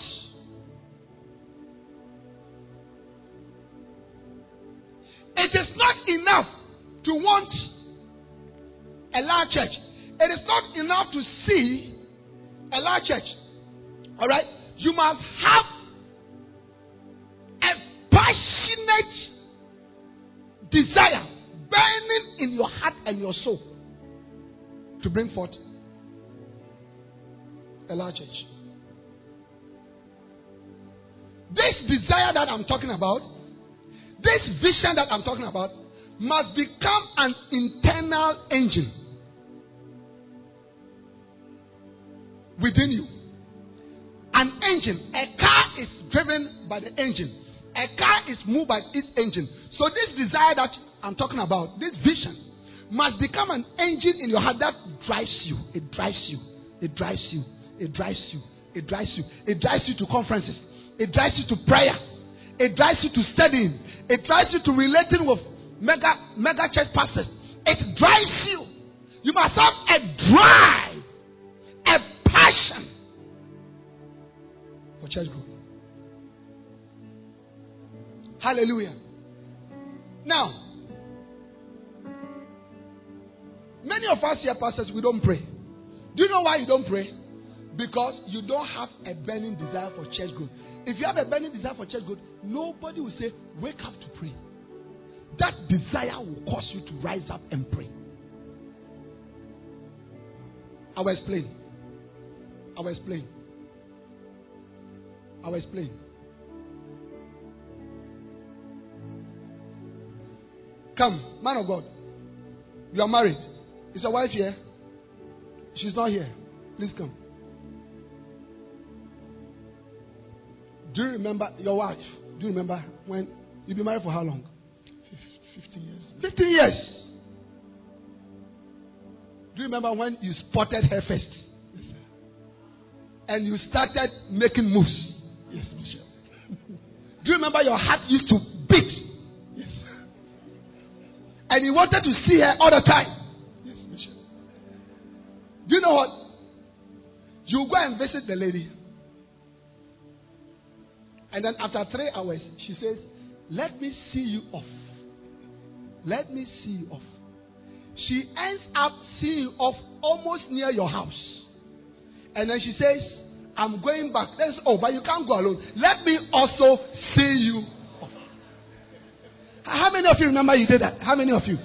Yes. You see, the point I'm making is that you had something. Look, for, for your wife to become your wife, when a lot of men are interested in her, you have to fight. You have to fight. You have to do something extra. You have to dress in a certain way. Even when you don't have money, you have to dress in a certain way. When you see her, you're walk, you're walking. You know, maybe maybe normally you just walk like this. You know, but because of the one you say, you just take your time and because of the desire that this lady must become my wife. When you want church growth, that is how your attitude is. What can I do? How can I pray? What what books must I read? What message do I need? What conferences? You are always, you are always, you are always on the move. You can't sleep. You can't sleep. Thank you, Pastor.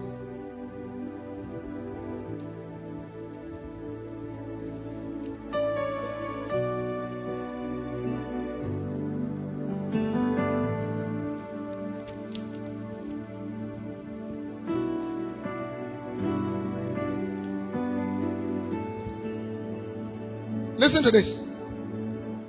Listen to this. Listen to this. This is what Bishop Dag is saying. A burning vision becomes the invisible engine of all church growth. It is a long and tortuous journey to become the pastor of a large church. A burning vision and dream is the inevitable engine that drives a minister on that journey from being the pastor of a small church to becoming the pastor of a mega church. Some pastors do not have that internal engine. That is needed to make them to do the many hard and difficult things necessary for church growth. External influence cannot make you a mega church pastor. There is no external advice or input that can sufficiently drive an individual on that difficult road to becoming a mega church pastor. All external influences will fade out long before you become a mega church pastor. External advice, encouragement, and counsel are too short lived to cause any minister of the gospel to survive on the road to church growth. What a vision can make you do. There is something that a burning internal vision and dream does for you that no human being can do for you. The internal burning vision and dream makes you humble enough to do all the things that you must you must to have church growth. Listen, we are all adults here. We are all adults. How many adults are here? Can I see your hand? Let me explain to you. In the Bible, when a husband is sleeping with the wife, the Bible uses the word, and he humbled her. How many of you have read that before? Humbled her. Oh, you have not read that in the Bible? Eh? So I want to see how many of you have read that. He humbled her. You see, listen.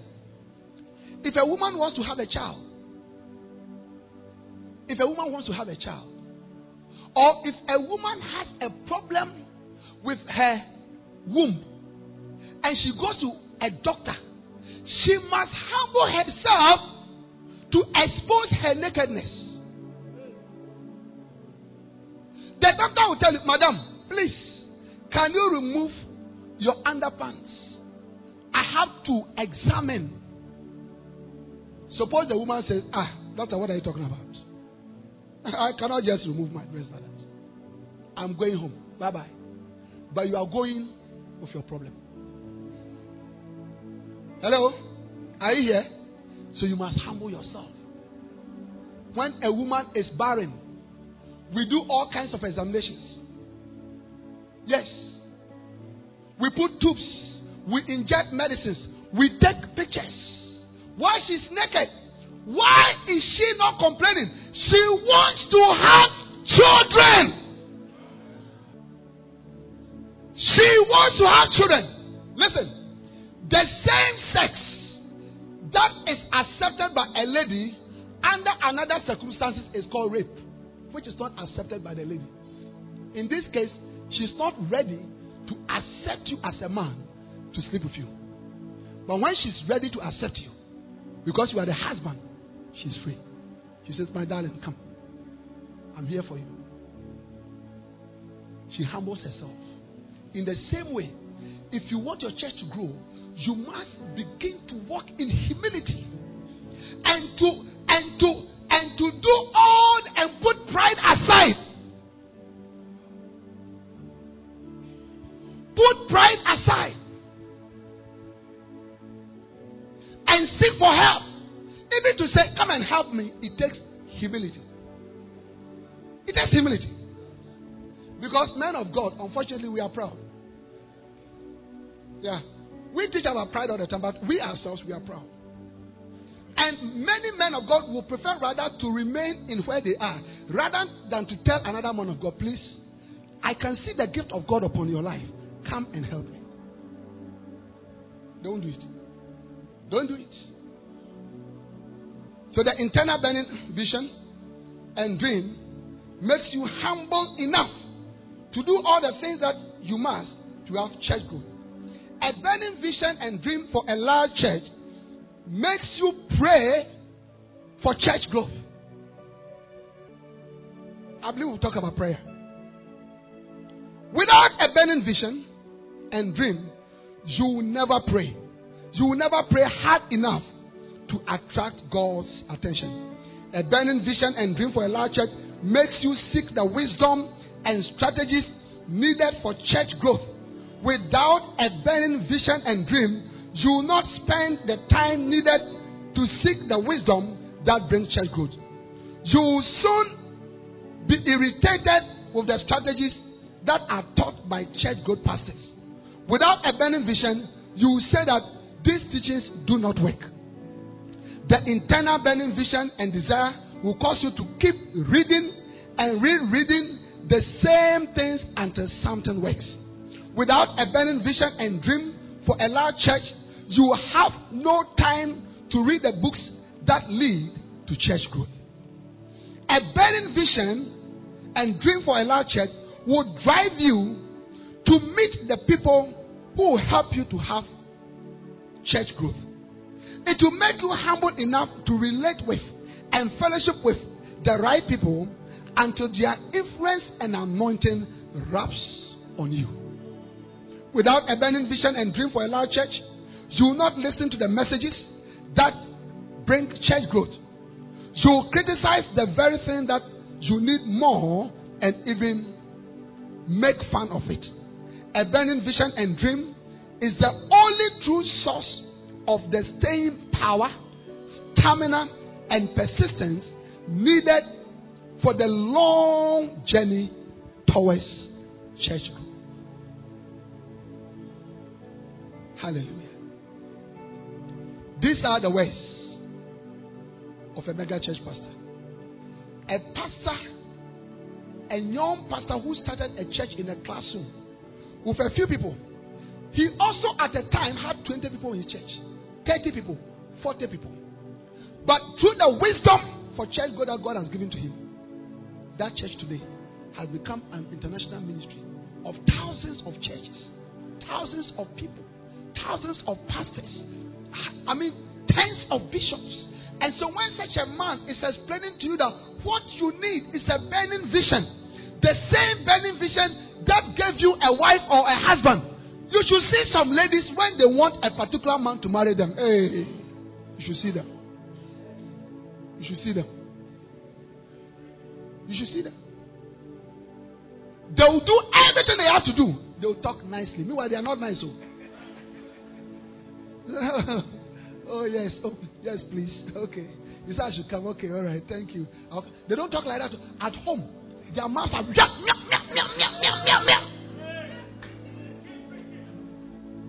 Can you give me two H? I couldn't hear. Yes. When they are going to meet the brother, they take their time to dress. Hey, they dress. They do their hair nicely. Even they don't have hair, they've gone to buy Korea hair. Look, those of you brothers who are not married, I'll give you advice. Don't be fooled by the hair that you see in church. oh. That is not their hair. Go to the house. Go to the house at around about 4 a.m. and knock the door and say, Lucy, I'm here. When she comes out, you see the real Lucy. You see it.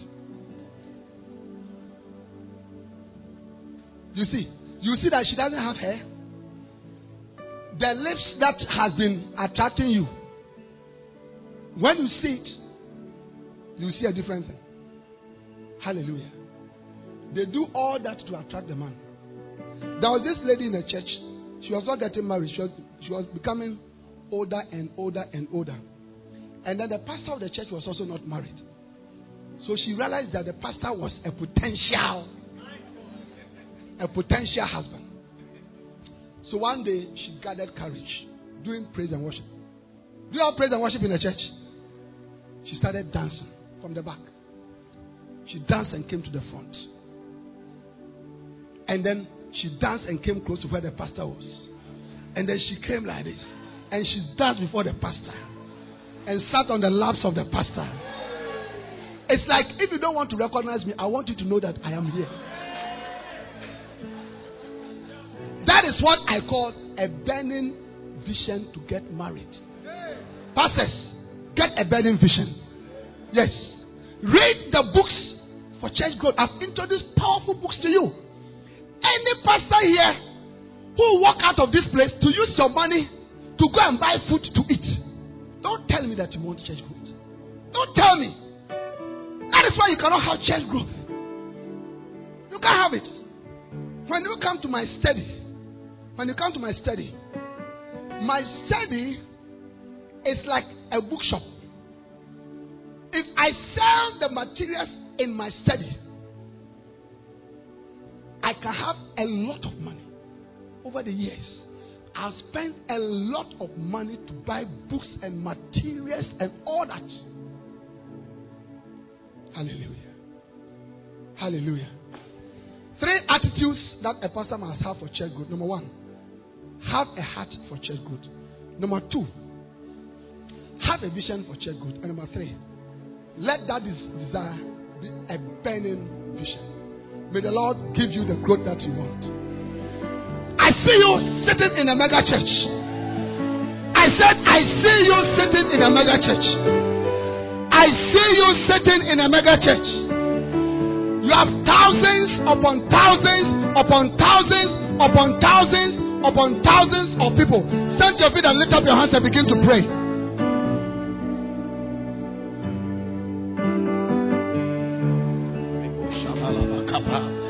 Librobo zeke pasundel beyantala baba.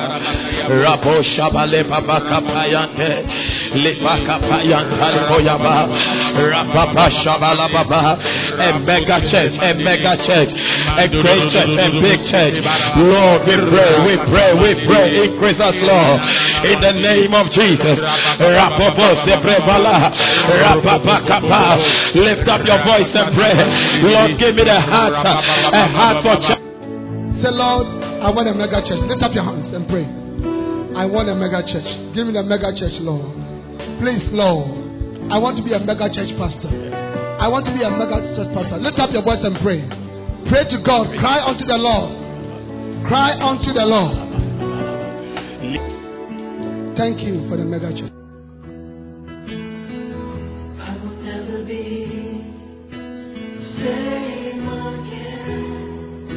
We believe you have been blessed by this message. We invite you to worship with us at the Lighthouse Chapel International, Light of the World Cathedral, Korle Gonno, opposite the Korle Bu main gate. Our service times are early rain service, 6.30 to 8.15 a.m. Love and Hope service, local languages services, from 7.30 to 9.30 a.m. Love and Faith service, from 9.30 to 11.30 a.m. Our Vibrant Youth Church is also at 9.30 a.m. to 12 noon. Be part of our midweek impartation service this and every Tuesday from 6.15 to 8.30 p.m. prompt. For further prayer and counseling and further inquiry, please call 0278 888 884 or 0543 289 289. The numbers again 0278 888 884 or 0543 289 289. God bless you.